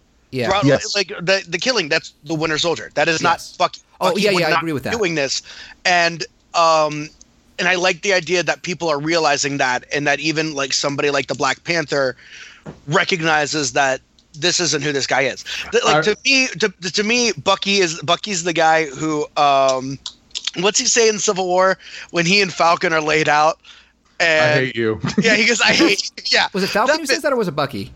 They, they both say that. They they both say I hate you, and they're, they says one of them makes a quip, and the other one says I hate you, and that's that's to me that's Bucky. When yeah. when, when he's making out with uh with uh Agent Thirteen. yeah, and they're like, are, that's Bucky. That's, that's yeah. I want to I do love the idea that both of uh, Cap's sidekicks have issues with each other.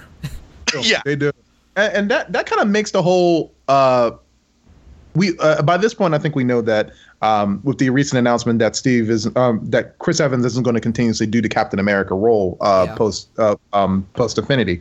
Um, but I think it's got people thinking like, where does the Shield go at this um, yeah. after that? Well, so I think it, it like if you look at the contracts, I think um, Sebastian Stan has signed up for a lot of movies. Yeah. What about okay. have they said how long Anthony Mackie's contract is going for?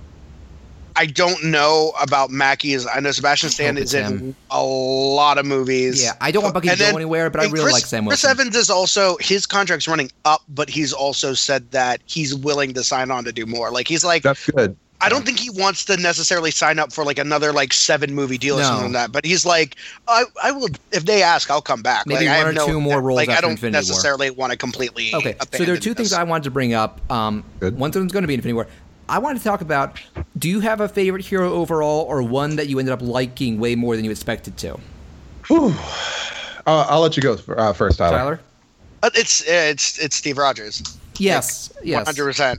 Um, I think that when when on paper, when I didn't really know anything about Captain America, and you saw like what he was, is yeah. oh uh, it's righteous and and I'm a, and I, I do good and I and I'm Boring. Captain America and I represent America. Yeah. And I was like, this guy is a wet noodle, and I'm not interested. in it. Yes. And and he seems he seems boring. He seems way too like he doesn't seem fun.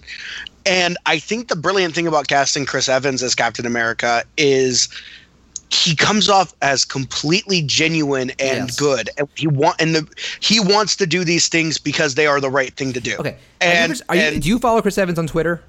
yes. He comes off like a real life Steve Rogers. Oh, he is all about activism you and stuff. read- if you He read the interview, does. There is no dirt on that guy. I'm convinced. he, he and Jenny Slate dated for a while, and they recently broke up. And Jenny Oh. Slate did an interview about what it was like dating Chris Evans, and it is like you read it and you're like, oh my god, this guy is awesome. It is just it's literally somebody who is no longer dating him, just talking about how amazing he was and I like am- how we she was like we didn't really mesh, but I can't believe how cool this guy was. Yeah. Like Chris, what are you trying to he's say? still friends with people from high school and like wow. he's he's like the like one of the coolest dudes ever and it's it he seems like such a great guy and Yeah. that's what's so great about captain america in these movies is that i love his movies are my favorite ones i love his ahead, his yeah. elements that he pull he brings in the small moments of like when in civil war there's that moment where he he's fighting spider-man and he gets the upper hand on it upper hand I on him and he's like just about to yeah, he's like, where you from, kid? And he's like, Queens, and he goes, Brooklyn. Brooklyn. Like it's it's one of those cool grounding moments. You're like, oh, this is a real dude. Like he's Yeah. an actual good dude. He's not like a He's not like, of, make sure you go vote, young man, and then runs Yeah. off and shit. Like, come Yeah. on, Captain America. That's that's the cap that we've grown up with. But Right. having having Chris Evans be there and be like, hey,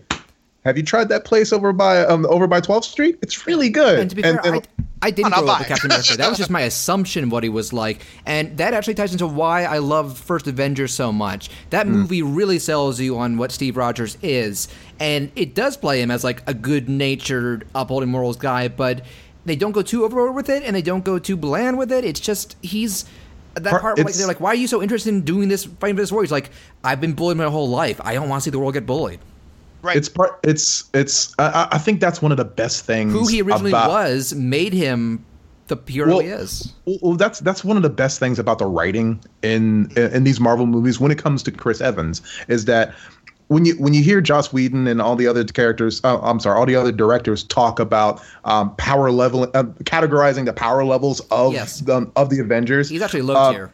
He's he's very low tier. So when No um, superpowers. so so you're really like you're really expecting the giant fight with Iron Man and Hulk, or or you're really expecting like Thor to do something completely ball on batshit insane. Um, but then uh, Chris Evans like does something really poignant, does something that's very symbolic, and does something that's true to the nature of his character and what it means to be an Avenger. And then you're like, okay, I like this guy. It's it's I, I find it I, I find it a breath of fresh air when I'm able to look at uh, Captain America not only as the symbol of superheroism, but also just being a good, decent guy. Symbol of good morals. Yeah, someone well, someone you can go and have a beer with and not fear that he's going to br- get drunk and break everything Yeah, because he's, he's, still a a funny genius. guy. He still Yeah. Mm-hmm. has moments to make quips and stuff. It's a good balance. Um, and but I still. Tony Stark still might be my overall favorite hero. Um, I know that's probably a cliche answer, but goddamn, is he Robert Downey Jr. in the scripts he's handed? They just make it work. But yeah, Um, he's one of those people where it's like, like I don't know who. Like subtly, I would say that same thing about Chris Evans, where it's like I don't know who could replace him, but I legitimately have no idea who could replace I, Robert. I'd Downey. rather if they, they killed him off I- than try yeah. to cast. Yeah, I, I, although of the issues that I have with Tony Stark, RDJ nails it, and I gotta say I can't think of anybody else, and I completely love him uh, doing these roles, and even even doing like other roles that he's been in, like in Tropic Thunder. I, there, there are some real issues with Tropic Thunder, but holy shit, did he make me laugh! He I commits to say. a very intentionally racist role. Yes, he does. But I still got a good laugh out of it. And even his role in Ally McBeal was genuinely awesome. I, I, I have to um, I, I have to admit that even though I may not like Tony Stark the character all that much when it comes to watching the Avengers, Performance. yeah, uh, performance wise, I, I, I, even as a genuine, uh, even as a genuine person, like online from what I've seen of him, I, I, I got to give him props. there's, there's, so, there's, there's, no question. Okay, we've got a half hour left to go, but there, so there are mm-hmm. three, a few other things I wanted to talk about. Um, oh, oh, oh. Okay, go ahead. Before you do, before you do, I'm going to interject just for a little bit. Yeah. Um, I got to ask you guys this question. Hmm. Favorite villains, because I know that we're talking about movies, but when it comes to Netflix's Daredevil, holy shit, the Kingpin uh, yeah. and some of the villains off of Luke Cage, they fucking light my fire on I'm, that. I'm about five episodes into Daredevil, and Kingpin is unnerving. Yes. Yeah. Very good job by D'Onofrio. He seems like mentally not there. You embarrass me in front of her, and he just goes car door beheading. Oh, it's like Jesus Christ. I'm yeah. like, stop. You need to stop. He is not getting up from that. And I, I, I would say that the Netflix, from what I haven't seen all of them. I, yeah. I'm not a I'm not a binge watcher, so like yeah. the movies are perfect for me, but it's harder for me to watch all of the Netflix episodes because I it's kind of get daunted by them. Mm-hmm. But um, I really like what I've seen of all of them, and I would say that the villains pretty much stand out on the Netflix front yeah. way more than they do in the movies because um, a lot of have, the Marvel movie villains can be mediocre. That's one of the recurring right. issues. And one of the nice things about the show is that they hire these, they bring in these guys to not only they get good people. Vincent D'Onofrio, mm-hmm. um, uh, David Tennant uh, is the great. New Scrooge. Yeah, he's great in um, in Jessica Jones and uh, what uh, can't think of the guy right now. It's driving me crazy. His name, but the guy the guy who plays the Punisher. Oh, he was off The Walking Dead. Yeah, he's I great. Forget it. Yeah.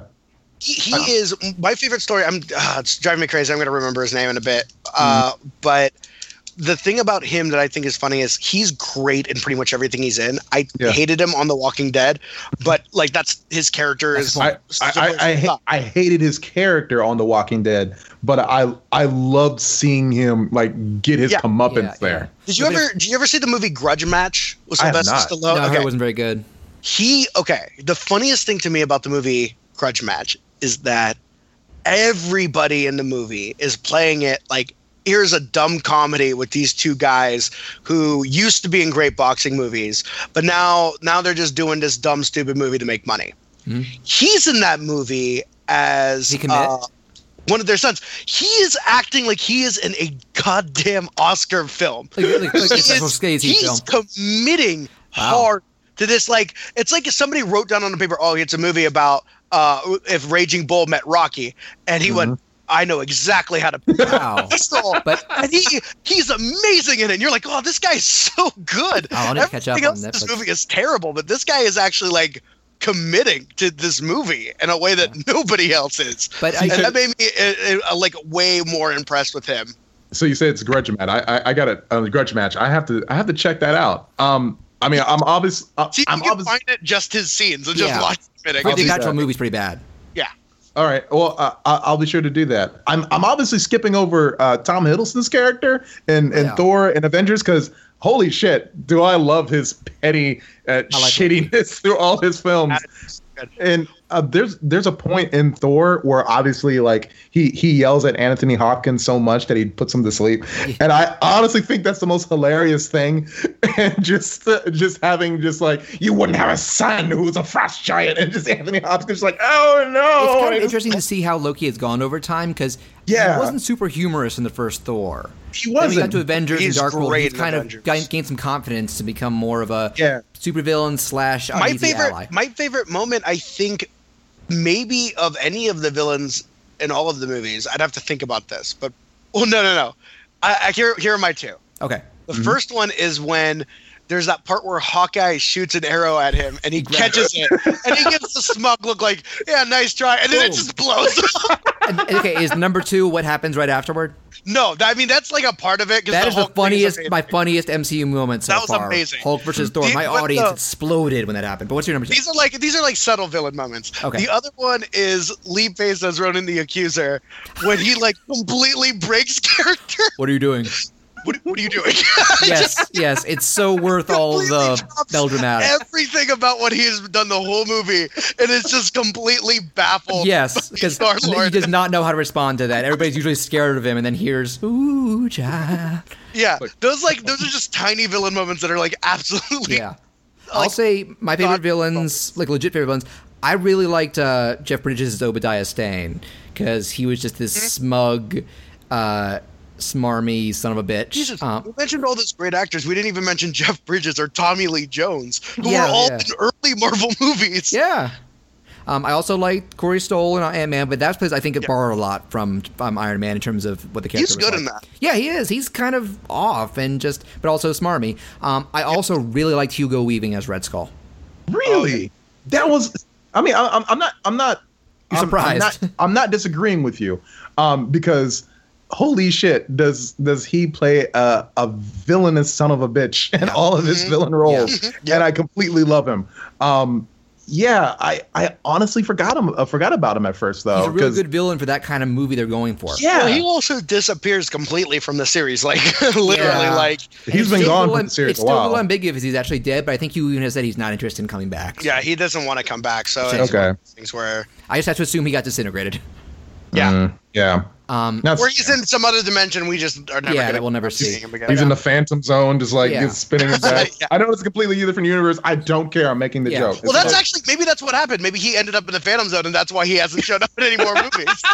Because he accidentally ended up in a different universe. Oh, he should have been in Lego Batman then. oh, Lego Batman. amazing. Lego Batman has also given us our first actor in both DC and Marvel movies with Rosario Dawson.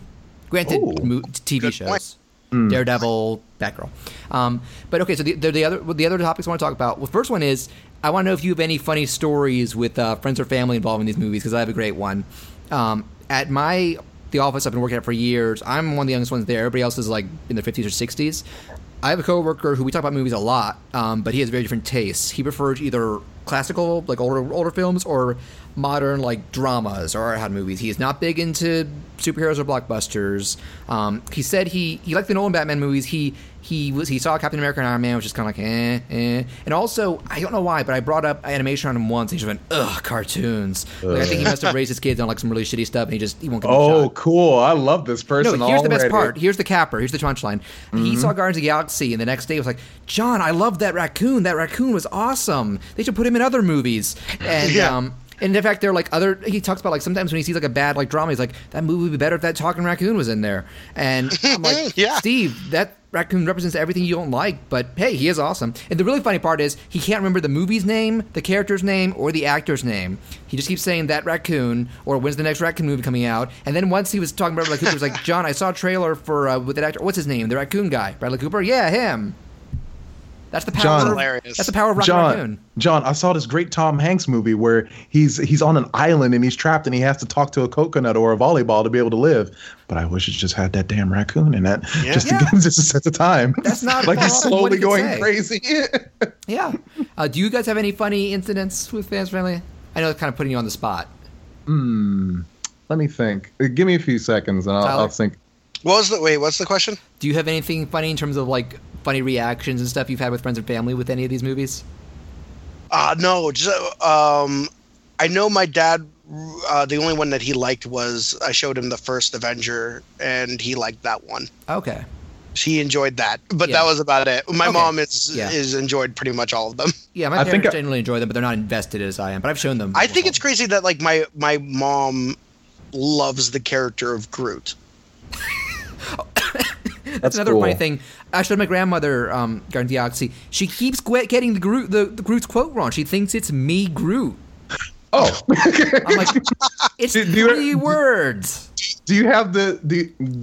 Do you try to correct, or you're just like Yes. okay? Granted, she hasn't even attempted to say it lately, but I'm convinced she still thinks it's me Groot. okay.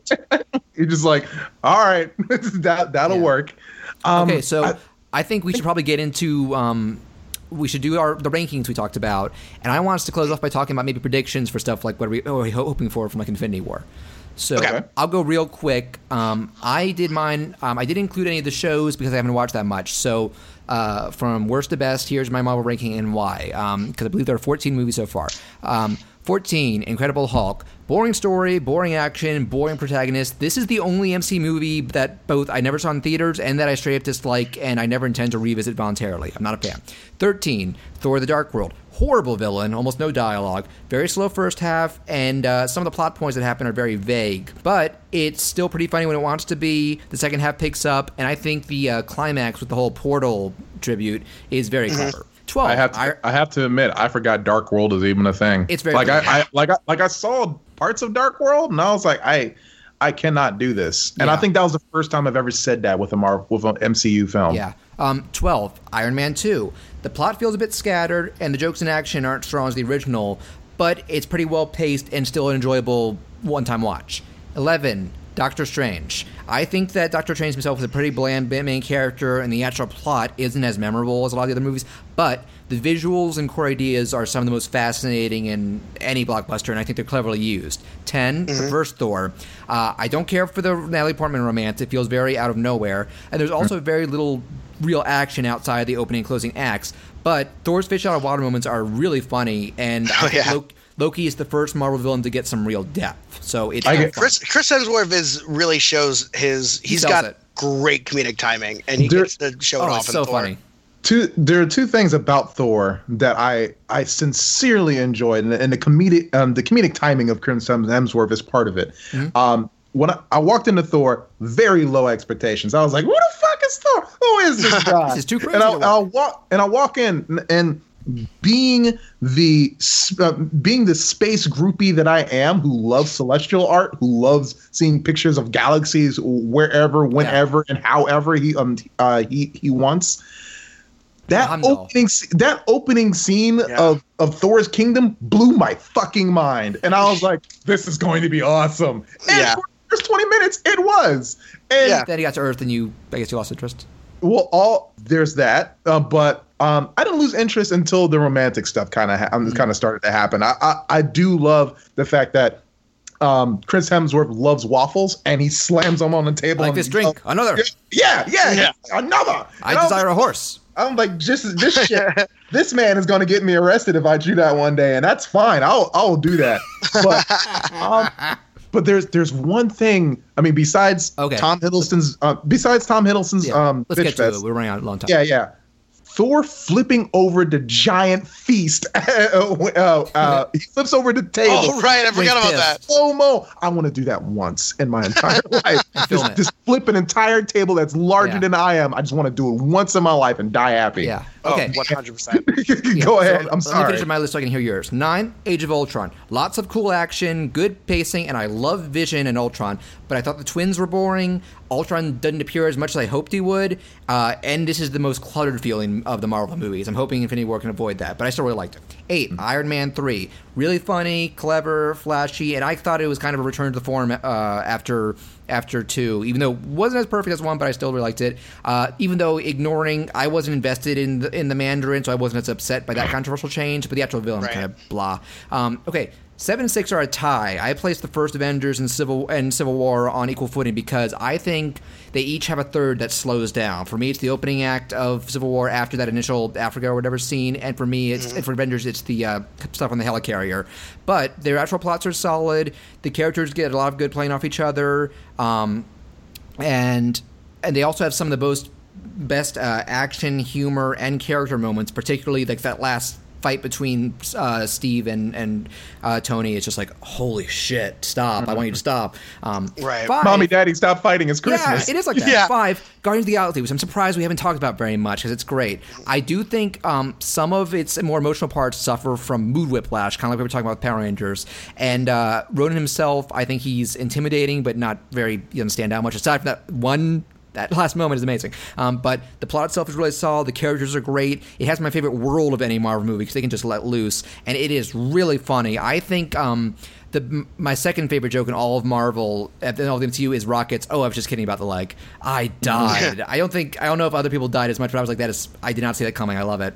Um, number four, Ant Man. My biggest surprise of the whole MCU because I wasn't expecting much going in, but I think it's greatly paced and written. The, they make take full advantage of the shrinking and ant concepts and do cool stuff with it. The effects are amazing. The and all the set the and maybe my overall favorite set of jokes in this series. Michael Pena, Luis is my MVP for the Ant Man series. I oh, love he's him. fantastic. I was worried because for a second he's saying he wasn't called back for the sequel, but now they confirmed he is. They got to get That's Luis good. back. He's amazing. He's he, he's he's a fan favorite. yeah. oh yeah. Okay, three. Captain America: The First Avenger. Super underrated in my eyes. Loved it the first time I saw it. I love the mix of that old school like period piece with still some you know futuristic sci-fi elements. The set pieces are fun. The cinematography is great, and it is a great introduction to what makes Steve Rogers who he is.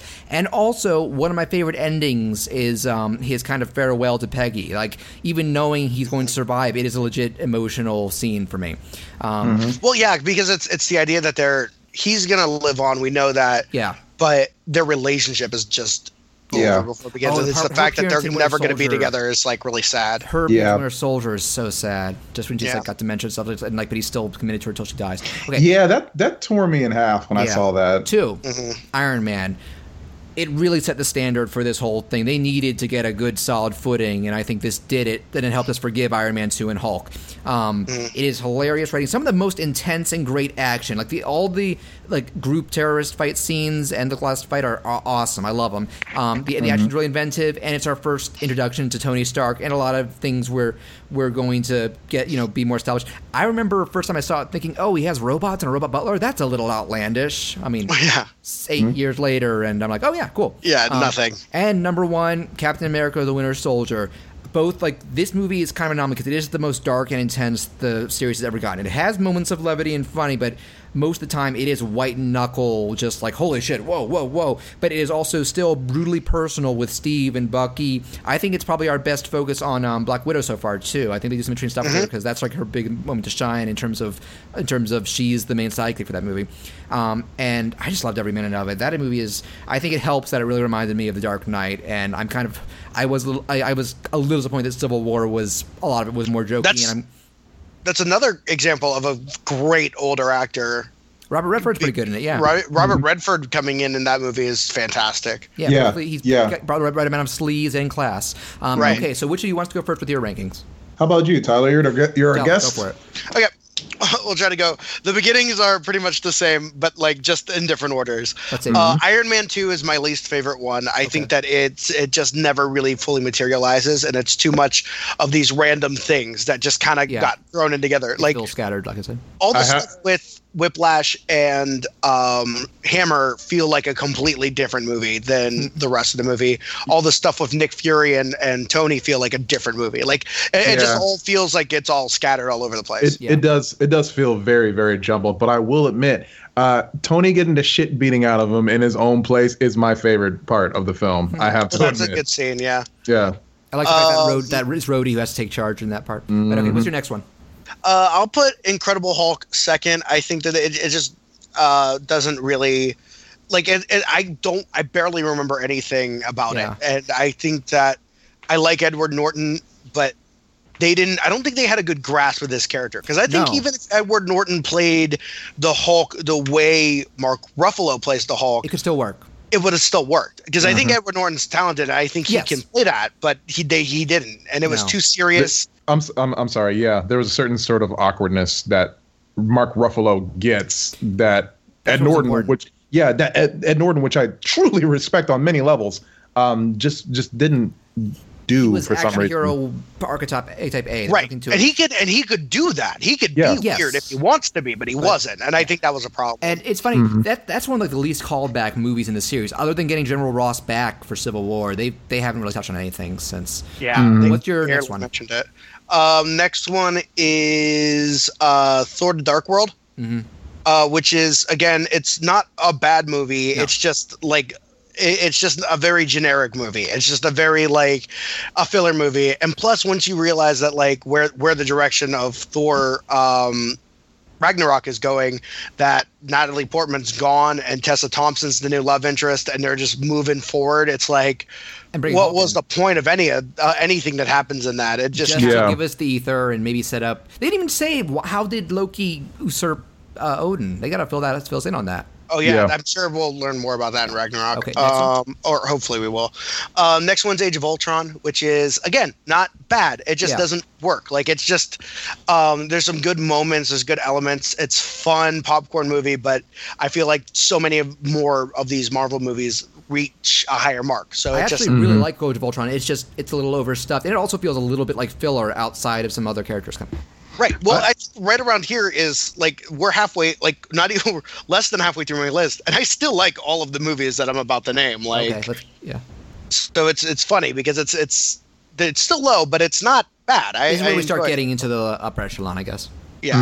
Um, Ant Man is next. Um, it's not completely gelled. I think the thing that hurts Ant Man the most, in my opinion, is that Edgar Wright is my all-time favorite Yeah. director, and the fact that we didn't get him and we got Peyton Reed instead just puts a damper on the whole thing. Yeah. wonder- I still all I can think about is like, what. It, yeah, all I What- can think about is what would Edgar Wright's Ant Man have been like. Like, I want to see that. I hope maybe they can get him back for some other movie someday.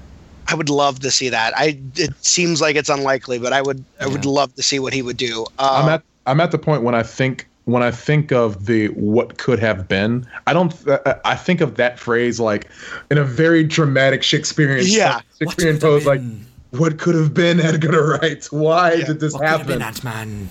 I want to see if they ever do bring him back. I think the perfect place for him to be is in that space realm. I think his Mm-hmm. wheelhouse is right there with um, uh, Someone who James would be- Gunn. Yeah. like Yeah, his yeah, you're right. Like I think that if you put Edgar Wright's movie in the same world of Guardians of the Galaxy, I think Same it would have really worked.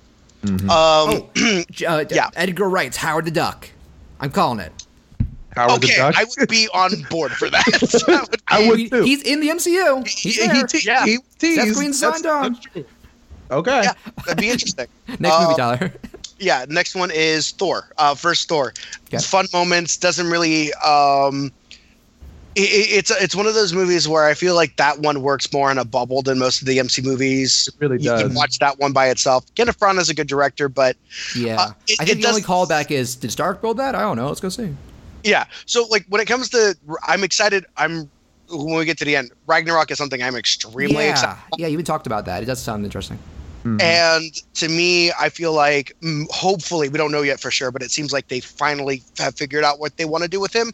The first two movies seem like they're two, these generic movies with this character.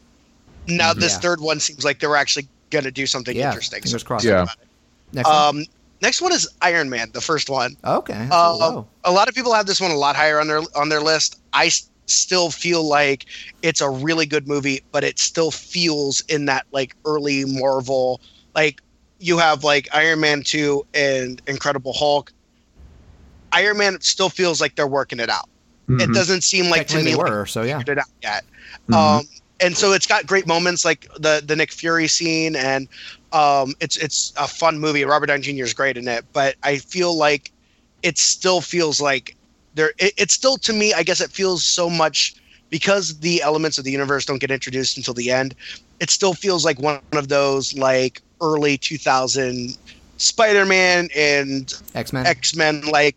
These are just standalone movies that aren't connected to anything because you don't get to the connections. They probably the end. made it with Mhm. the possibility that knowing that it could be standalone in mind, so that's probably part of it. Yeah. We, they didn't know they could do it. Okay, next one. Uh, next one's Doctor Strange. Um, Hmm. This this movie has got a great cast, uh, an interesting choice in writing, writer and director, but they definitely pull off something that you wouldn't expect from the guys who made Sinister. Um, I would have And- been surprised when I found out who the writer was because he was originally on one of my favorite podcasts ever. this- Um, yeah, Spill, right? It was Carlyle from Spill.com, Yeah. no longer with us, but he switched to screenwriting, which is Ah. amazing. Hmm yeah. Uh, so I was a fan of him before he became a writer. and Yes, so exactly. The fact that he got to write uh, Doctor Strange is insane. But they made, you know, going from Sinister to Doctor Strange is a huge leap. But and Doctor Strange visually is probably one of the most cool It's looking amazing. things. There's a Yeah, lot I, of amazing stuff in that movie. I, I heard that it is definitely Inception on cocaine, and I am, I don't, I, I know I'd say the on person. PCP. That, well, I know the person that told me that thought I was going to get a different reaction, but I was like, I'm down. we Yeah. can do this. the Yeah. thing too about it, it's like it's exactly like Inception, but when it's happening, you don't think about Inception. You're Good. not like, Yeah, you're not thinking this feels like Inception. You're like this feels like a unique thing that just visually And is. the crazy That's visuals didn't good. even take me out of it like I feared they would. They integrate them really well. Oh, it's really fun and cool, and there's some good action moments, and uh, it's a it's a fun movie. Yep. Um, next one is Guardians of the Galaxy, which Yeah. I think is one of the most unique films in the series. It is a It is. lot of fun. My my not like criticisms are weird. It's one of those movies where it's I there's so many good moments in it that like I, I remember warming up to it and liking it more and more the more often I see it. It's one of those movies Mm-hmm. I'm the that's a lot way, actually. and the characters are are great. So, uh, and the music, the soundtrack's amazing. Yeah.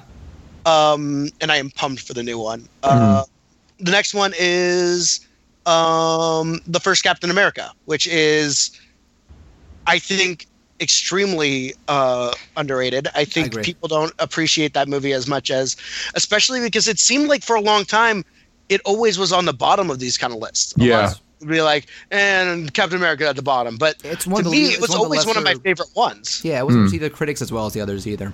Yeah, but uh, the, But- but- definitely of those, of, of I would like I said, like it's obviously up here of all of those origin story movies. It's definitely my favorite one. Yeah, it's interesting. Captain America is the one series where the first the first movie is feels and looks distinctly different from what came afterward. Mm-hmm. Oh yeah, it feels like a completely unique movie. Yeah. and, it, And- cast it- is great. So much good I'm stuff. sure it was intentional. Yeah, and now that people have it more in context, I think people are starting to respect it a lot more I because so. what because of what it's trying to. Well, I, I've been hearing people start to warm up more to Captain America the first Right. one after rewatching it I think uh, in once- continuation. Yeah, I think once you get to Winter Soldier and Civil War and Avengers, and um, he You has a bigger going. part in these. You- When you go back and you watch that first movie, I think you warm up to him more. You're like, oh, I, you know what, I like this. Once you start to really like that character in these other movies, when you go back and watch it, you're like, this is a lot better than I gave it credit. For. And I already really liked him in the first movie, so I was I was with it from the get go. Uh, yeah, I always, I always thought it was great. Hmm. Um, next one is Iron Man three. Shane Black's Iron Man. It- that's all you have to tell me. Like a lot of people get annoyed with some of the things that they did, the twists and stuff Yeah. like that. To me, it is exactly what I wanted from Shane Black's Iron Man. There's and a twi- there's a twist in Iron Man three. the Mandarin. Mandarin is not actually. Oh, uh, In the original was a- comics, he's a legit threat. I, I kind of liked them, but I was all, um, but I didn't really know that much about the Well, Mandarin. yeah. I wasn't you- the thing is that the Mandarin is actually uh, Supervillain. Killian. Yeah, that's really the Mandarin. That the, the the character that you always thought was the Mandarin isn't actually the Mandarin. It was one of those twists that I thought was so out of left field and so crazy and so much fun. Yeah, a I Shane had it- Black way. I that had was it like, partially "I'll be back on spoiled for me before I saw it, and I wish I hadn't because that scene where he like first comes out of the bathroom was like, "Oh, ladies," I would have loved to be like, "What the fuck?" I Yeah. did. I have to admit, when I saw uh, when I saw the scene um, that we're talking about with Ben Kingsley, um, I love Ben Kingsley to death. So I did kind of forgive it after a while. When I walked out of the theater, I was like, "Was that supposed to be in a Mandarin?" I saw it with my brother, and he was like, "Yeah, but the Mandarin's so and so," and I'm like, "Oh, all right, well, okay." That, that's how that's how I left out of it. Yeah. Um, upon seeing it again, I do warm up to Ben Kingsley a little bit more, and knowing that the MCU is trying to do different things, I do kind of respect it. Yeah. Um, so that's that's where I am. Oh, by the by the, also yeah. Wait, wait, wait. wait by the way, by the way, guys, um, I know we're coming close on nine o'clock, but just for the sake of flow, it is okay if we go if um, if we go over. sweet. Okay. All right, Tom, next movie. Um, well, I was just gonna say, with Iron Man three, also has uh, a great sequence with Adam Pally.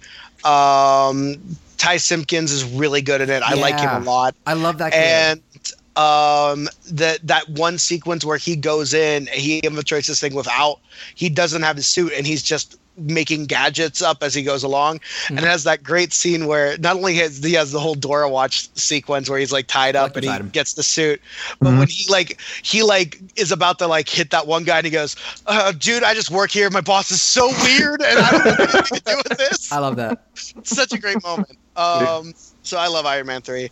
Um, next one is Captain America: Civil War. Um, so many great elements. The the sequence at the airport is so much fun. Yeah. Um, I love Zemo. I think he is a great villain. I love. I should have brought him up. he's very unique as the MCU villains go. Yeah, and Daniel Bruhl is a fantastic actor. Yes. And Have you seen Rush? yes. Oh, he's great in Rush. He and Chris So Hemsworth are both awesome. Yeah. one of my favorite scenes in Rush is there's like Chris Hemsworth and Daniel Bruhl hate each other the whole movie. They're constantly fighting with each other. They Mhm. can't stand each other. And there's a scene where late in the movie, this reporter like disparages Daniel Yes. Bruhl and makes Daniel Bruhl, and Chris Hemsworth meets him in the hallway and beats the shit out of him. It's The such a good And it's such this amazing moment where it's like it's it's that classic like no, I hate that guy, but you do not dare crossed the line. disrespect him. You Yeah. th- that that person is important. Just because I don't like him doesn't mean I'm not going to kick the shit out of you for. yeah, for he still has respect for him. Chris, have you seen Rush? I have not seen Watch Rush. it sometime. It's really good. You only I time will. twice. You Yeah. it. It's a fun Okay, uh, movie. keep going. Uh, anyway, Uh, Civil War. Yes, but yeah, Zemo is fantastic in the movie. He is very different from all of the other Marvel villains, and he never. And, and I think the fact that it doesn't necessarily have a natural villain like the he's even you don't even hate him at the end of the movie. I Mhm. think that is something that's really sets that movie apart. I Uh, do have I do have to admit that that particular villain was a bit of a change for the Marvel Yes. Cinematic Universe, and a change that I liked. Especially when you compare it Um, to his comic version. Yeah, because I mean, I, I was coming off of Ultron uh, by, by the time Civil War came out, and I, I dug old, uh, I dug uh, uh, Avengers too, but I didn't dig it that much. I was like, I like this movie. I didn't love it, but I liked it. So when I and one of my issues that um, that I started having with MCU is obviously, as we've discussed, was the villains have become kind of hit or miss uh, depending on your level of, of variety. Um, so coming off of Zemo, while I didn't love Zemo, um, I did get a sense that he was a human character. I got a sense that I could, uh, not necessarily that I could connect with him, but I got to see him struggle on a human level, kind of like how Tom Hiddleston did as as Loki Yeah. throughout his um, Zemo, through his growth. no superpowers, no super technology. He was just a broken man who wanted, who he realized that the only way to truly destroy the Avengers is to have them tear each other apart. I got to manipulate. them. and and and the fact that like I I rail against the DC movies all the time, but Mm-hmm. he is a character. The whole movie is this is us dealing with what happened in Ultron.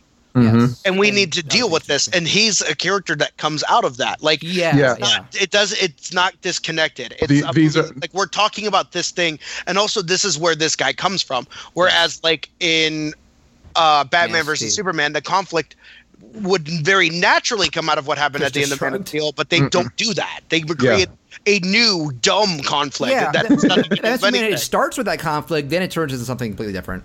Yeah. it- uh, well, let's not tarnish this. this No, no, no. Yeah, yeah. Next Keep movie. talking Next about- movie. Beavis. Um, and then uh, next one is the Avengers. Um, Okay. God, it's such a fun movie, and It it's is. it's one of those where when it was in theaters, I saw it all the time because it's such a fun movie where you finally like the spectacle of these characters being together for the first time ever and seeing them work together. That whole New York climax is just glorious. it really oh, yeah. is. And it's just it's it's so much it's such a fun movie with great dialogue and great character pieces and Uh, yeah, Um, definitely. Definitely, um, definitely, and that that the team up shot is really iconic, and it's super Oh, yeah. cool. I have to admit though, when Ultron started up and they had their team up shot, and they're just like rushing from from screen left, Oh, I'm boy. like, I I lost my shit. What What is, go. the, what is the Infinity War team up shot going to be like? Because I don't know. Oh man, well, we'll, get it's that. gonna We'll be that. it's just gonna be a frame of like a thousand people It's going to be several shots. But uh, okay, Tyler. Uh, next Okay. movie.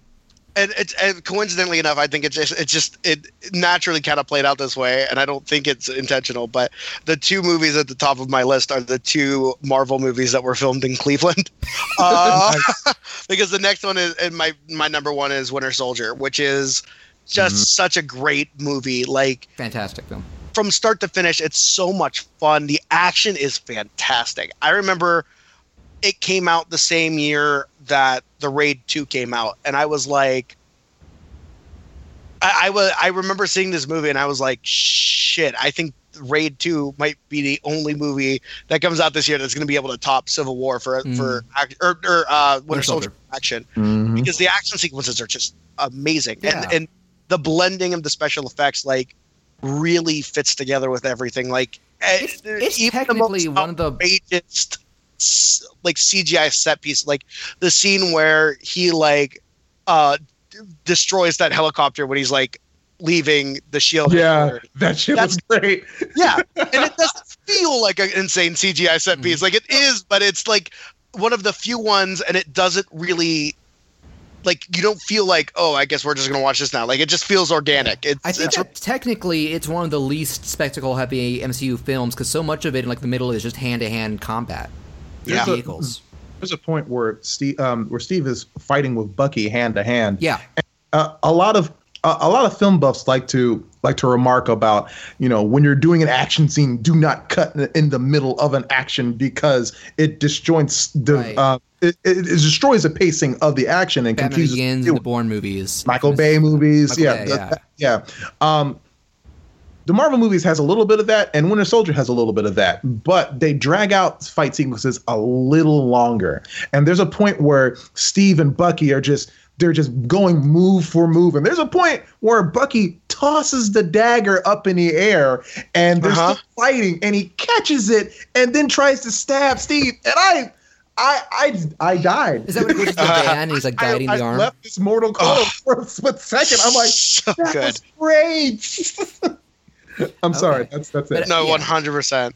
Yeah. Um. So Tyler's okay. We do Chris's list. Yeah. All right, Chris. Your Marvel okay. rankings.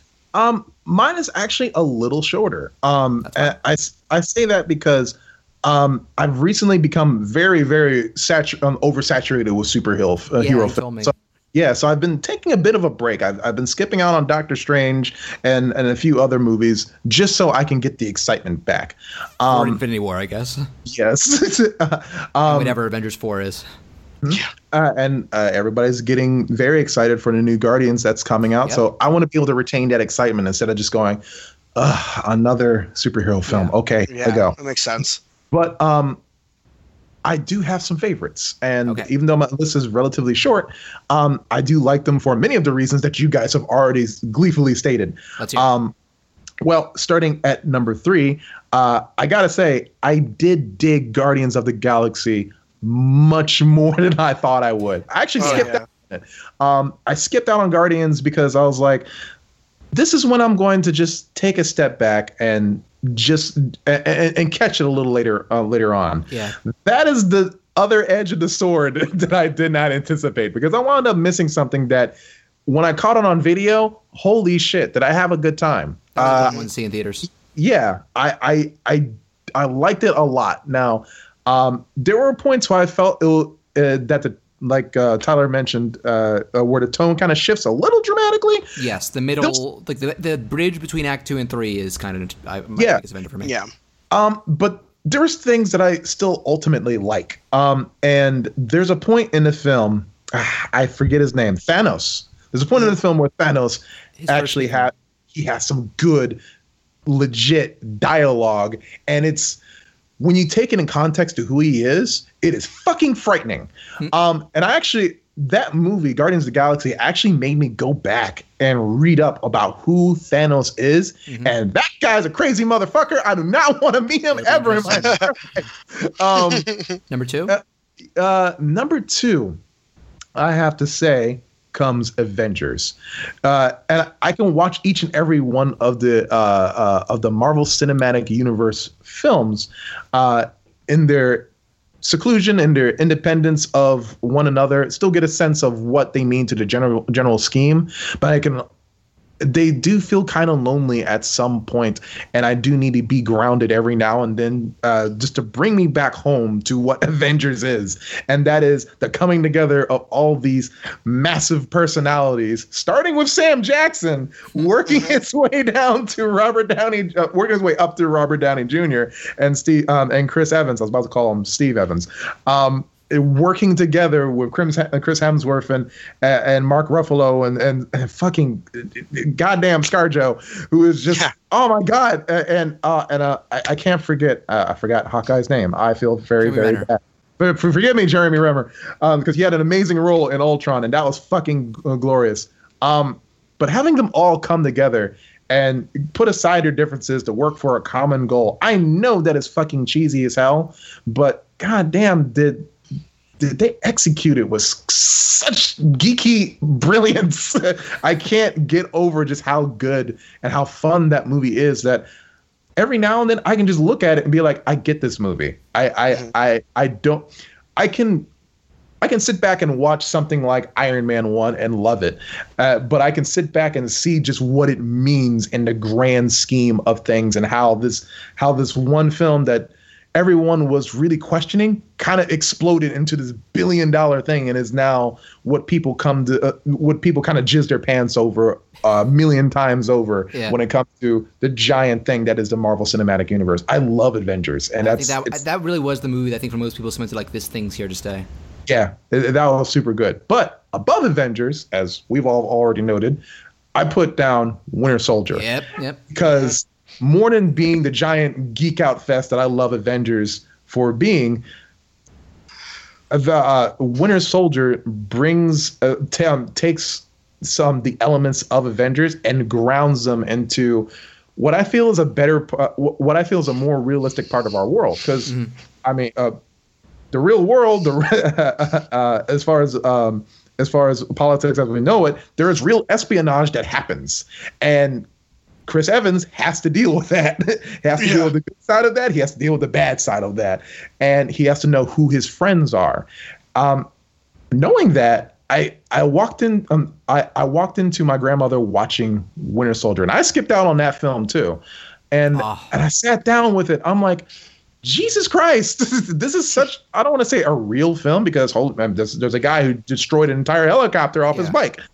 But there, there, are elements about that film that, that t- brings it so, um, that brings Avengers so much closer to Earth. It is the most ma- grounded MCU film. It, it makes me feel like not only do these, uh, not only can these, it makes it makes it much more believable for me. And not only that, cin- um, cinematic, um, cinematically, I think it's like, I think it's I don't want to say it's perfect, but you feel a sort of tension that you don't get from this sort of um, from some of the other Marvel Cinematic Universe films.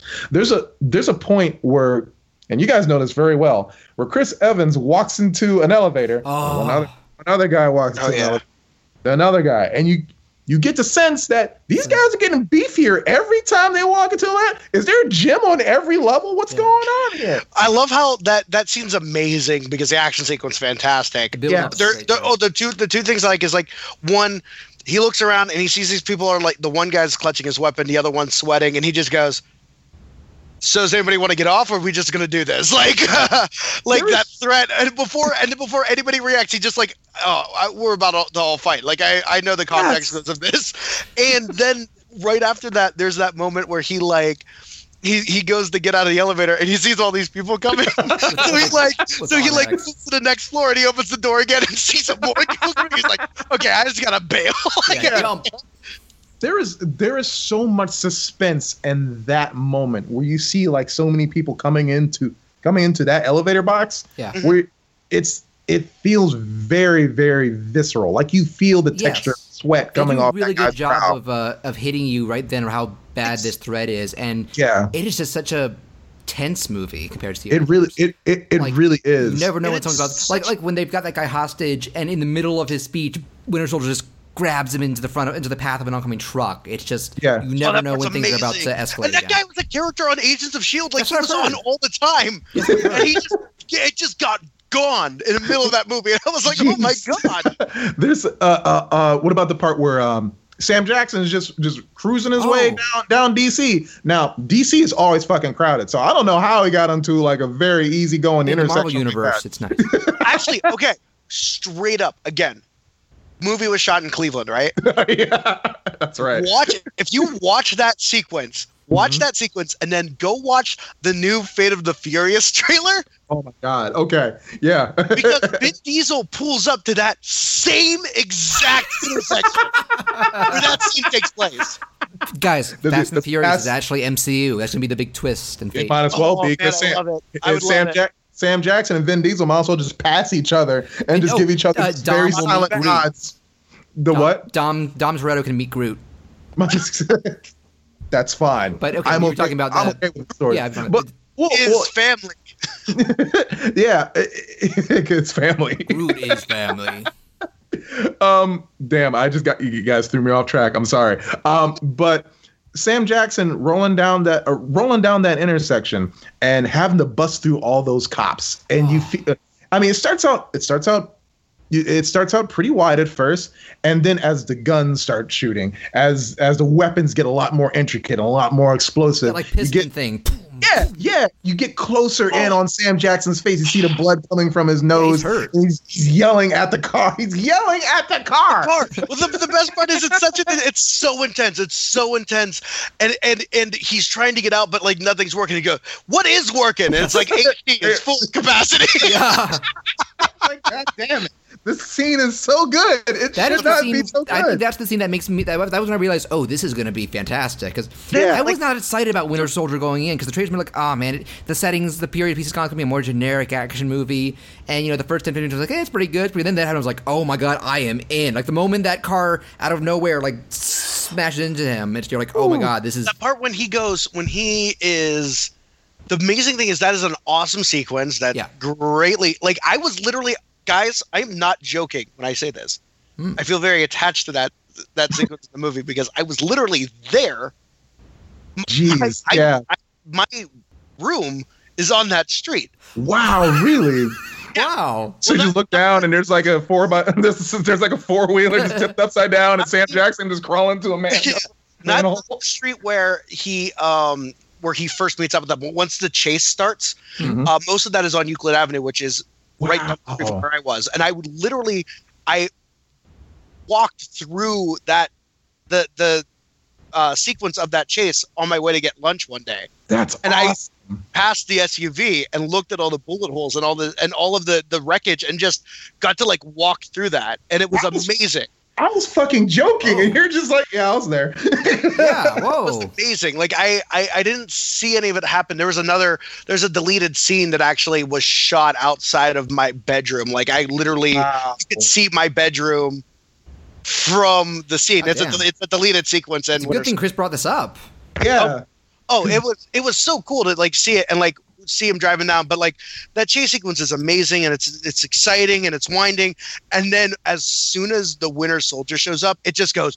"Zoom," and it yeah. goes- There's like so the intensity ratchets it up It's and it such an gets oh shit scary. moment. It gets like it goes from fun action sequence to this dude is about to fuck him up. wrecked. Like it's Yeah. it's nuts. and not only that, he can wreck Steve. Like he can be, he can stand toe to oh, toe with Steve. I wish the trailer hadn't spoiled the first time Steve throws the shield. He just turns around and and, catches catches, it. catches it. That, that, I that's mean, the time you get a good look at his face. Ugh, that part, me, me and my friend watched that on my phone in between classes, and we mm-hmm. literally freaked out. like we we just started like jumping around, like oh my god! Listeners, if we haven't made it clear, Winter Soldier, Winter Soldier kicks ass. It does it does. Yeah. If you haven't seen it already, please take some time. Favorite movie. The fact that the Winter Soldier tops Avengers, like the movie where like all of these characters like meet. Is insane, but it's so much fun. Like that is hands down one of my my favorite. I really hope the Russos can recapture some of that like visceral stuff for uh, uh, Infinity War. We'll see what happens. Yeah, Oh, yeah. definitely. I, I I have a lot of faith in them.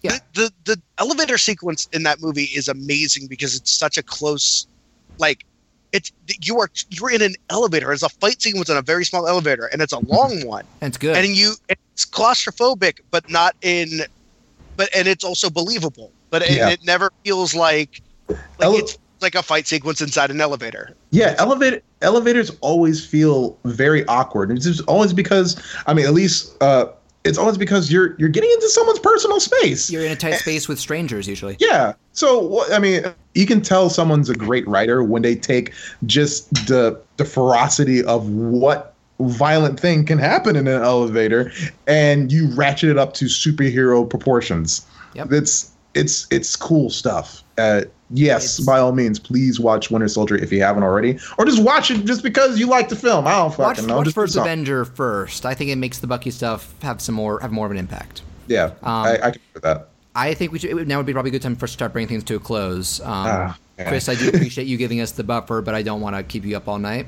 Okay, Um, all right. and it's amazing just because there's just so much stuff. Like we we didn't even mention Black Panther and or, We- how- we- or Black- how awesome Spider Man look it seems to be now. Black Black Panther is something I'm super interested in, and I I really should stress that if you guys ever, if you listeners out there ever have the chance, please check out the Marvel series on Netflix via Jessica Jones, Luke Cage, Daredevil. All, all three of them I highly recommend because yeah. I actually because more than MCU, I actually like those more than the MC, uh, that, MCU. Those films. are the most grounded things because they don't have the yeah. money for all the effects. Definitely, yeah. Uh, I haven't heard good things about Iron Fist, but yeah, I haven't watched that yet, but I haven't heard good things but about Defenders that. sounds promising still. Well, yeah. to me, I feel like like some people are harsher on these things. I think a lot of people kind of said that Luke Cage falls off um around the middle section like it kind of does yeah. Um, but like I, it's mostly fun. Uh, hmm. Some people love it, so yeah, I, I think it's just kind of a, a personal taste I, thing. I, I do I do love Luke Cage, but I have to agree with the with the sentiment that towards the middle it does kind of it, it does sort of I, I don't want to say it flatlines, but it gets to the point where you're kind of you're kind of used to some of the things that happen, or uh, and you're just like mm, okay, I'm gonna have to stick around for this, and that's that's what that's that's what binging does. It gets you kind of used yeah. to it. You kind of just hit me. I think it'll be a fun idea someday. Tyler, are you up to date on the Netflix series? No, no, you're not. You're, both I've seen I, I've seen about half of the first season of Daredevil, half of the first season of Jessica Jones, and that is it. I'm halfway through Daredevil first season. That's it. But I, maybe someday, if we ever get up to date, we should all three of us get back together to talk about those. That'd be fun. That would be its own crazy conversation. Sure. But um, yeah, I think it's it's saying a lot that we, we still have there's still a lot we haven't touched on, and maybe sometime after, like by the time Avengers three uh, three and four are done, we can reconvene also to discuss every a lot of stuff we haven't talked about yet. I'm down. Uh, but should, yeah. and, and, hopefully maybe we could get uh get Dave in here because uh, me yeah. me and him we, they used to go up on the feed, but now we, we typically put them you elsewhere. used to do spoiler talks for the movies. I missed those. Yeah, I, I want to get them back on the feed because I think that they're easier. Like Last uh, one was Civil War. I think you guys didn't do uh, Doctor Strange because you're the only one who saw it. Yeah, I don't even know if they've seen it yet, but yeah, yeah it's one of those things where the, I uh, love I love talking about the the MCU films with him. So yeah, yeah, and I'd like to get uh, all the other co-hosts on event. I, I think uh, we might try Felipe next, as he also responded. Um, mm-hmm. But Bianca and Dave would be nice, and Mark probably too. But I haven't I haven't talked with him directly yet on a show, but uh, I've mm-hmm. reached out to him a couple times. A couple times. But um, I think it's it's great that we started recording this earlier than usual, and Chris was willing to go past our normal deadline because this is easily going to be our longest episode ever. And it, oh yeah, yeah, it, it is. Last all the Power Rangers and Marvel talk, and uh, man, I never imagined we'd get so much into the WWE Hanna Barbera cartoons. Oh yeah, I we think did talk. That, that, did add a lot of chunk of this, and plus, you know, like to me, this is like, uh, uh, right now I'm in a a place where I, a lot of the stuff I like is putting out good content, and that's mm-hmm. a that's a that's like the world falling apart as it is elsewhere. I think that one of the great things um, is being able to like escapism, escapism, mm-hmm. and being able to enjoy stuff. The fact that it's uh, only April, and I've seen a lot of good movies this year, and yeah. they're big budget movies. This is an amazing year for video games too. I don't yeah. know if we talked about that, Chris. Like Zelda, Horizon, Resident Evil Seven. Um, a lot of other stuff from game, but and it's just getting started. Like if we're gonna if we're gonna if we're gonna mention movies, just really quick. I mean, by all means, listeners, uh, go check out Power Rangers when you have a chance. I honestly haven't seen it yet, so I know that's a bit weird, but still, I'm going to check it out. But if Tyler and John say it's pretty good, eh, you know, it I'd say if you're a Power Rangers fan. But yes, we it's legitimately yeah. enjoyable. Mm-hmm. Flawed, also super enjoyable. Go ahead. I also saw Logan. Logan is pretty good. Oh, too. Logan's fantastic. I really got to see Logan. I want to try and see it this week. Oh, it's amazing. yeah, it, it sounds is, up my alley it, it is unlike like like for me the x-men movies are hit and miss. I really liked first class. The yeah. first couple of first x-men movies are good but um, the wolverine movie like the last one was okay. First one was terrible and the first one was terrible. And so i i didn't know what to like i was like oh logan the trailer for logan looks really good. I, i'm excited to see this. The movie just completely blew me away with how it, it is not a unique. superhero movie. Yeah, it is. like it is very much. It is a.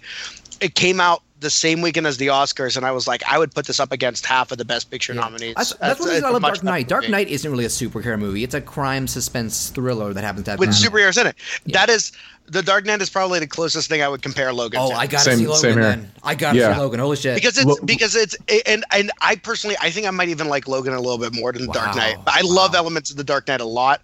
You know, I think but I it's can like it's, it's, that it's it's the fact that it's it is literally like it feels like a prestige film. Like it feels like this is a movie where oh well naturally at the end of the year we'll be saying Hugh Jackman and and um, Patrick Stewart will be nominated for Logan because they were fantastic. Uh, Mm-hmm. the little girl is amazing in Logan. She's Yeah. she blew, blew me away. Like these the performances of everybody in the movie are fantastic, and it just They're- it's it's so good.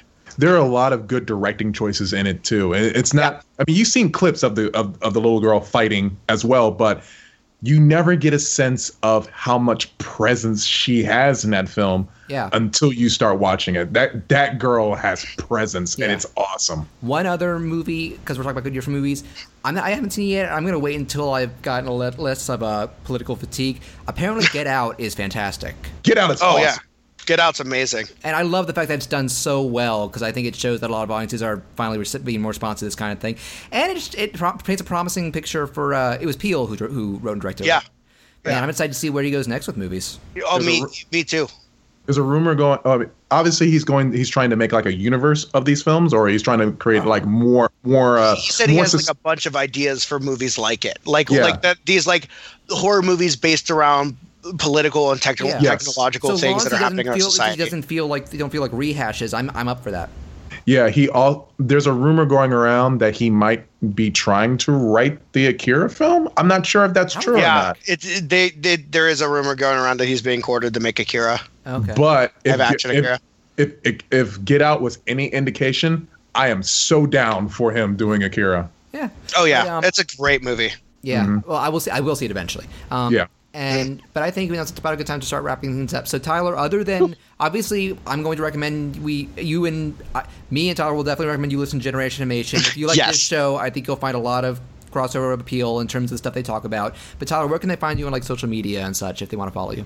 Uh, I'm on Twitter at Tyler Moliterno, uh, which is not an easy thing, but if you type, I think if you type in Tyler Swift, you'll probably find me. I'm the cartoon um, Yes. avatar uh, guy. Um, so shouldn't be too hard, but it's at T Y L E R M O L I T E R N O. Um, Cool. that's mostly what I do. And then like Generation Animation, uh, check the show out. It's fun. Uh, it, it's literally it's one of those things where like we like like RBR the community around that show is always like um kind of been a fun thing. So I kind of knew Dave, I kind of knew Felipe, I Yeah. kind of knew Bianca. You guys met through RBR. What, Yeah, and, but it was like we didn't really know each other too well. It's not like we all hosted that show together. No. We were kind of like we were like sidekick characters. Like Like Bianca hmm. called in originally, right? yeah, me and Bianca actually we competed on a trivia contest episode. Oh, Yeah. So we like it was me versus her. That was probably the only time I ever interacted with her. And like I knew Felipe. He hosted the show Yeah. uh, for a while, and Dave was like a runner-up in the co-host search, and he was been like a stand like a big part of that show for a while. But again, supporting. Yeah. And Felipe came to me and was like, a lot like actually before Generation Animation, he was like, I want to do a music podcast, and you have interesting views on music, so I think you would be a good host. And I was like, oh, that would be cool. Never materialized. And a couple years later, that we basically there was an anime podcast called Generation Animation on Fanoff that dissolved, and the one host of RBR, Will, who made the Power Rangers thing, was like he was like, we have the rights to Generation Animation, and we're not using it. Start and fresh.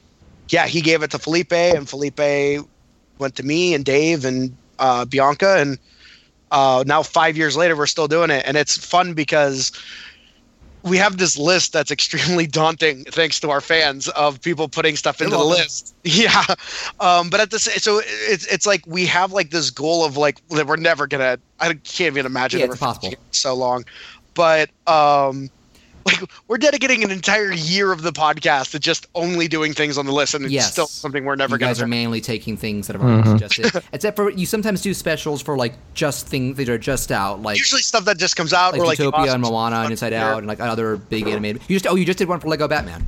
right? Which cool. uh, yeah, it, it's it's one of those things where you know it's more The like Oscars. Yeah, and I, I don't like anime, and so to me, I watch anime on the show, even though I'm not a fan of it. It Mm-hmm. makes me see a bunch of stuff I never would have watched You on my found own. Tiger and Bunny through my suggestion. Yeah, it's a fun you go. show. I Yeah, liked it a lot. Um, So, yeah, and uh, I check it will. out. t- I definitely do want to try and get more of the co-hosts on. Um, Chris, I can say safely you would get along great with Dave because he is the biggest Japanophile of the group. I'd say. Awesome. He is. He's actually It's good to know. Has he traveled there a few times? Yeah, he's been to Japan. Yeah. Oh, I am so damn jealous right now. and he's All a right. classy Brit. He's Yeah. a classy Brit. Yes, the Yeah. accent is in full force. nice. Okay. Um, our ad. I don't know if you can hear it anymore, and I don't know if you've ever heard it, John, because I have. it never played on. Oh, you ha- you heard the ad that played It was for on Generation Tumblr at one point. Oh yeah, yeah. So we have we have this ad. It's literally like, uh, it's uh Generation Animation, and it's Dave just yelling, "God fucking damn it!" Yes, he's so good at. doesn't say anything about our show, except that it's like Dave, this British guy, getting really angry. Generation Animation. God fucking damn it! And he's normally not that loud, which is pretty funny. I think you and Bianca are the ones who get like super enthusiastic or angry most of the time. oh yeah, yeah. I'd say to sum it up, uh, Felipe is the straight man. Dave Mm-hmm. is the uh, the very calm and collected one, uh, more so than Felipe, I guess. Uh, you you are the jokester. Bianca is super enthusiastic about things she loves or hates, uh, and Mark is the cynic, but in a good way. Yeah, I don't know. I I know. I think I was talking this to actually like to people the other day because I just when I was in Orlando with people who Mm-hmm. Yeah, you did that recently. I was talking to people, but uh, I always joke because Bianca Bianca's the only person on the show where if I pick something that she doesn't like, it makes me it. feel bad. like Aw. the episodes, the episodes are always like, like I always get scared that she's not gonna like it because then it's just like, fuck. Now I have to Well, listen to her complain uh, about. This. But there, well, there have been a bunch of times. Like, I, I remember when you picked Equestria Girls just as a prank, and she straight says like, I, "I'm, I'm not going to do that episode. Get someone else." I think if she's like, she really doesn't want to, she's just going to let you know, like, no. I picked Freebirds because I was like, oh, we could do like Mm-hmm. Oh, a fun yeah. like how did this get made She episode was about offended this. by it. Yeah, Like, did not go the way I wanted it to. Oh, no. Yeah, and I was tell I was telling you to, earlier today on Facebook, it is such a good thing she couldn't make your Rick and Morty episode. Oh, Uh, yes. because rape jokes are a hot topic for trigger for her, and then Mr. Jellybean happened. Oh, Mr. Jellybean, God damn it. Uh, Oh, stay, go with the flow. Can we- that episode's so good, except for that part is so uncomfortable. I love that episode. such a fucking tease. I'm like, oh my god, where is That the was Tom show Kenny going? doing the voice. Yeah, it was. That So that tripped that tripped me out a little bit more. I think when I first saw that episode, like in its entirety, um, I caught that clip before I saw the episode, Oh. but then but then I caught what the Mr. Meeseeks were. Mr. Meeseeks And- amazing. Yeah, and seeing them just fucking annihilate each other in like a swath of bloody depression, I that did not that actually sat worse with me than the, uh, than the rape one. Rape one was someday. bad. We need to do Yeah. Someday. But um, okay, we probably should draw things to a close. I don't want you to be up all night, Chris. Yeah, sure. Okay. But okay, so Chris, where and where can people find you on, on social media? People can find me at Sparkflow Flim, um, Sparkflow Films on Twitter. Sparkle Um, Flims, got it. Flims, no, don't do that. They'll probably take you somewhere else, and I cannot uh, guarantee your safety there. Um, Sparkflow Films on Twitter is where you can find me. Okay. Um, and you can find me at Behonkiss, B E H O N K I S S, on Twitter, Tumblr, and YouTube. Um, and I'm gradually uploading some of our older episodes to my YouTube channel to help promotion. But you, obviously, if you want to uh, stay up to date, uh, subscribe to our feed on iTunes or Stitcher or or our Twitter at SketchWatchPlay. Watch Play. Uh, That's also the name of our Facebook page. Um, and before we head out, I should let you know I've finally finalized things with Chris. Um, I'm still I still don't like to say who our guests are ahead of time just in case they bail at the last minute. Like I didn't want to announce who that Tyler was on until this was recorded and finalized. Like even before the episode's published, I, put, I let people know what we're doing. So I'll let people know once this is fi- uh, you know exported that you're going to be on. Uh, But we did finalize for our next episode. Um, we're going to be doing uh, in to go along with the theme of a certain recent uh, controversial Hollywood adaptation. We're going to be doing a general overview of the Ghost. I wonder in what the he. I Shell. wonder what it could be. Yeah, What we're could going to it be doing a uh, overview of Ghost in the Shell, the original anime TV shows and movies, and our co-host will have seen the movie, the uh, ScarJo movie. I might try and see it as well. Um, I have actually not seen the series outside of the original movie, so I think it's going to be interesting, a good way for me to really dive in. Okay. Chris is apprehensive because he told me he's kind of burnt out on controversies about the movie. Um, Uh, originally, our guest suggested just the movie, and I'm like, let's let's make things a little broader. I feel like I'm, I'm, enough. I'm just burnt out on hearing about the Ghost in the Shell movie. That's Well, all. we'll, Uh, we'll be talking about just that. But anyway, Yeah. um, again, thank you so much to Tyler for being able to do this. This has been our longest episode ever, but it, it might be a Yeah, contender for one of my favorites too. This was a blast. Thank you guys for having me. I had we'll a good definitely time. we will definitely have Yeah. to have you back sometime on some of the other hosts. But, Thanks for uh, coming along, Tyler. Yes, Oh, one- but uh, but I am John Flurry, I'm Christopher Wade. and And I'm Tyler. Oh, there we go. yes, that is a tradition that I don't want to spoil to people. But if you listen to Generation Transition from the beginning, it is an unintentional uh, running joke. But uh, and we wish you a good night. yeah, we wish you a good night, and we're off to eat some shawarma. All right, guys. See ya. And no, we're not going to have an after credit stinger. We could though. I don't know what that what would be. we need dramatic music. Good night, everybody. and Sam Jackson.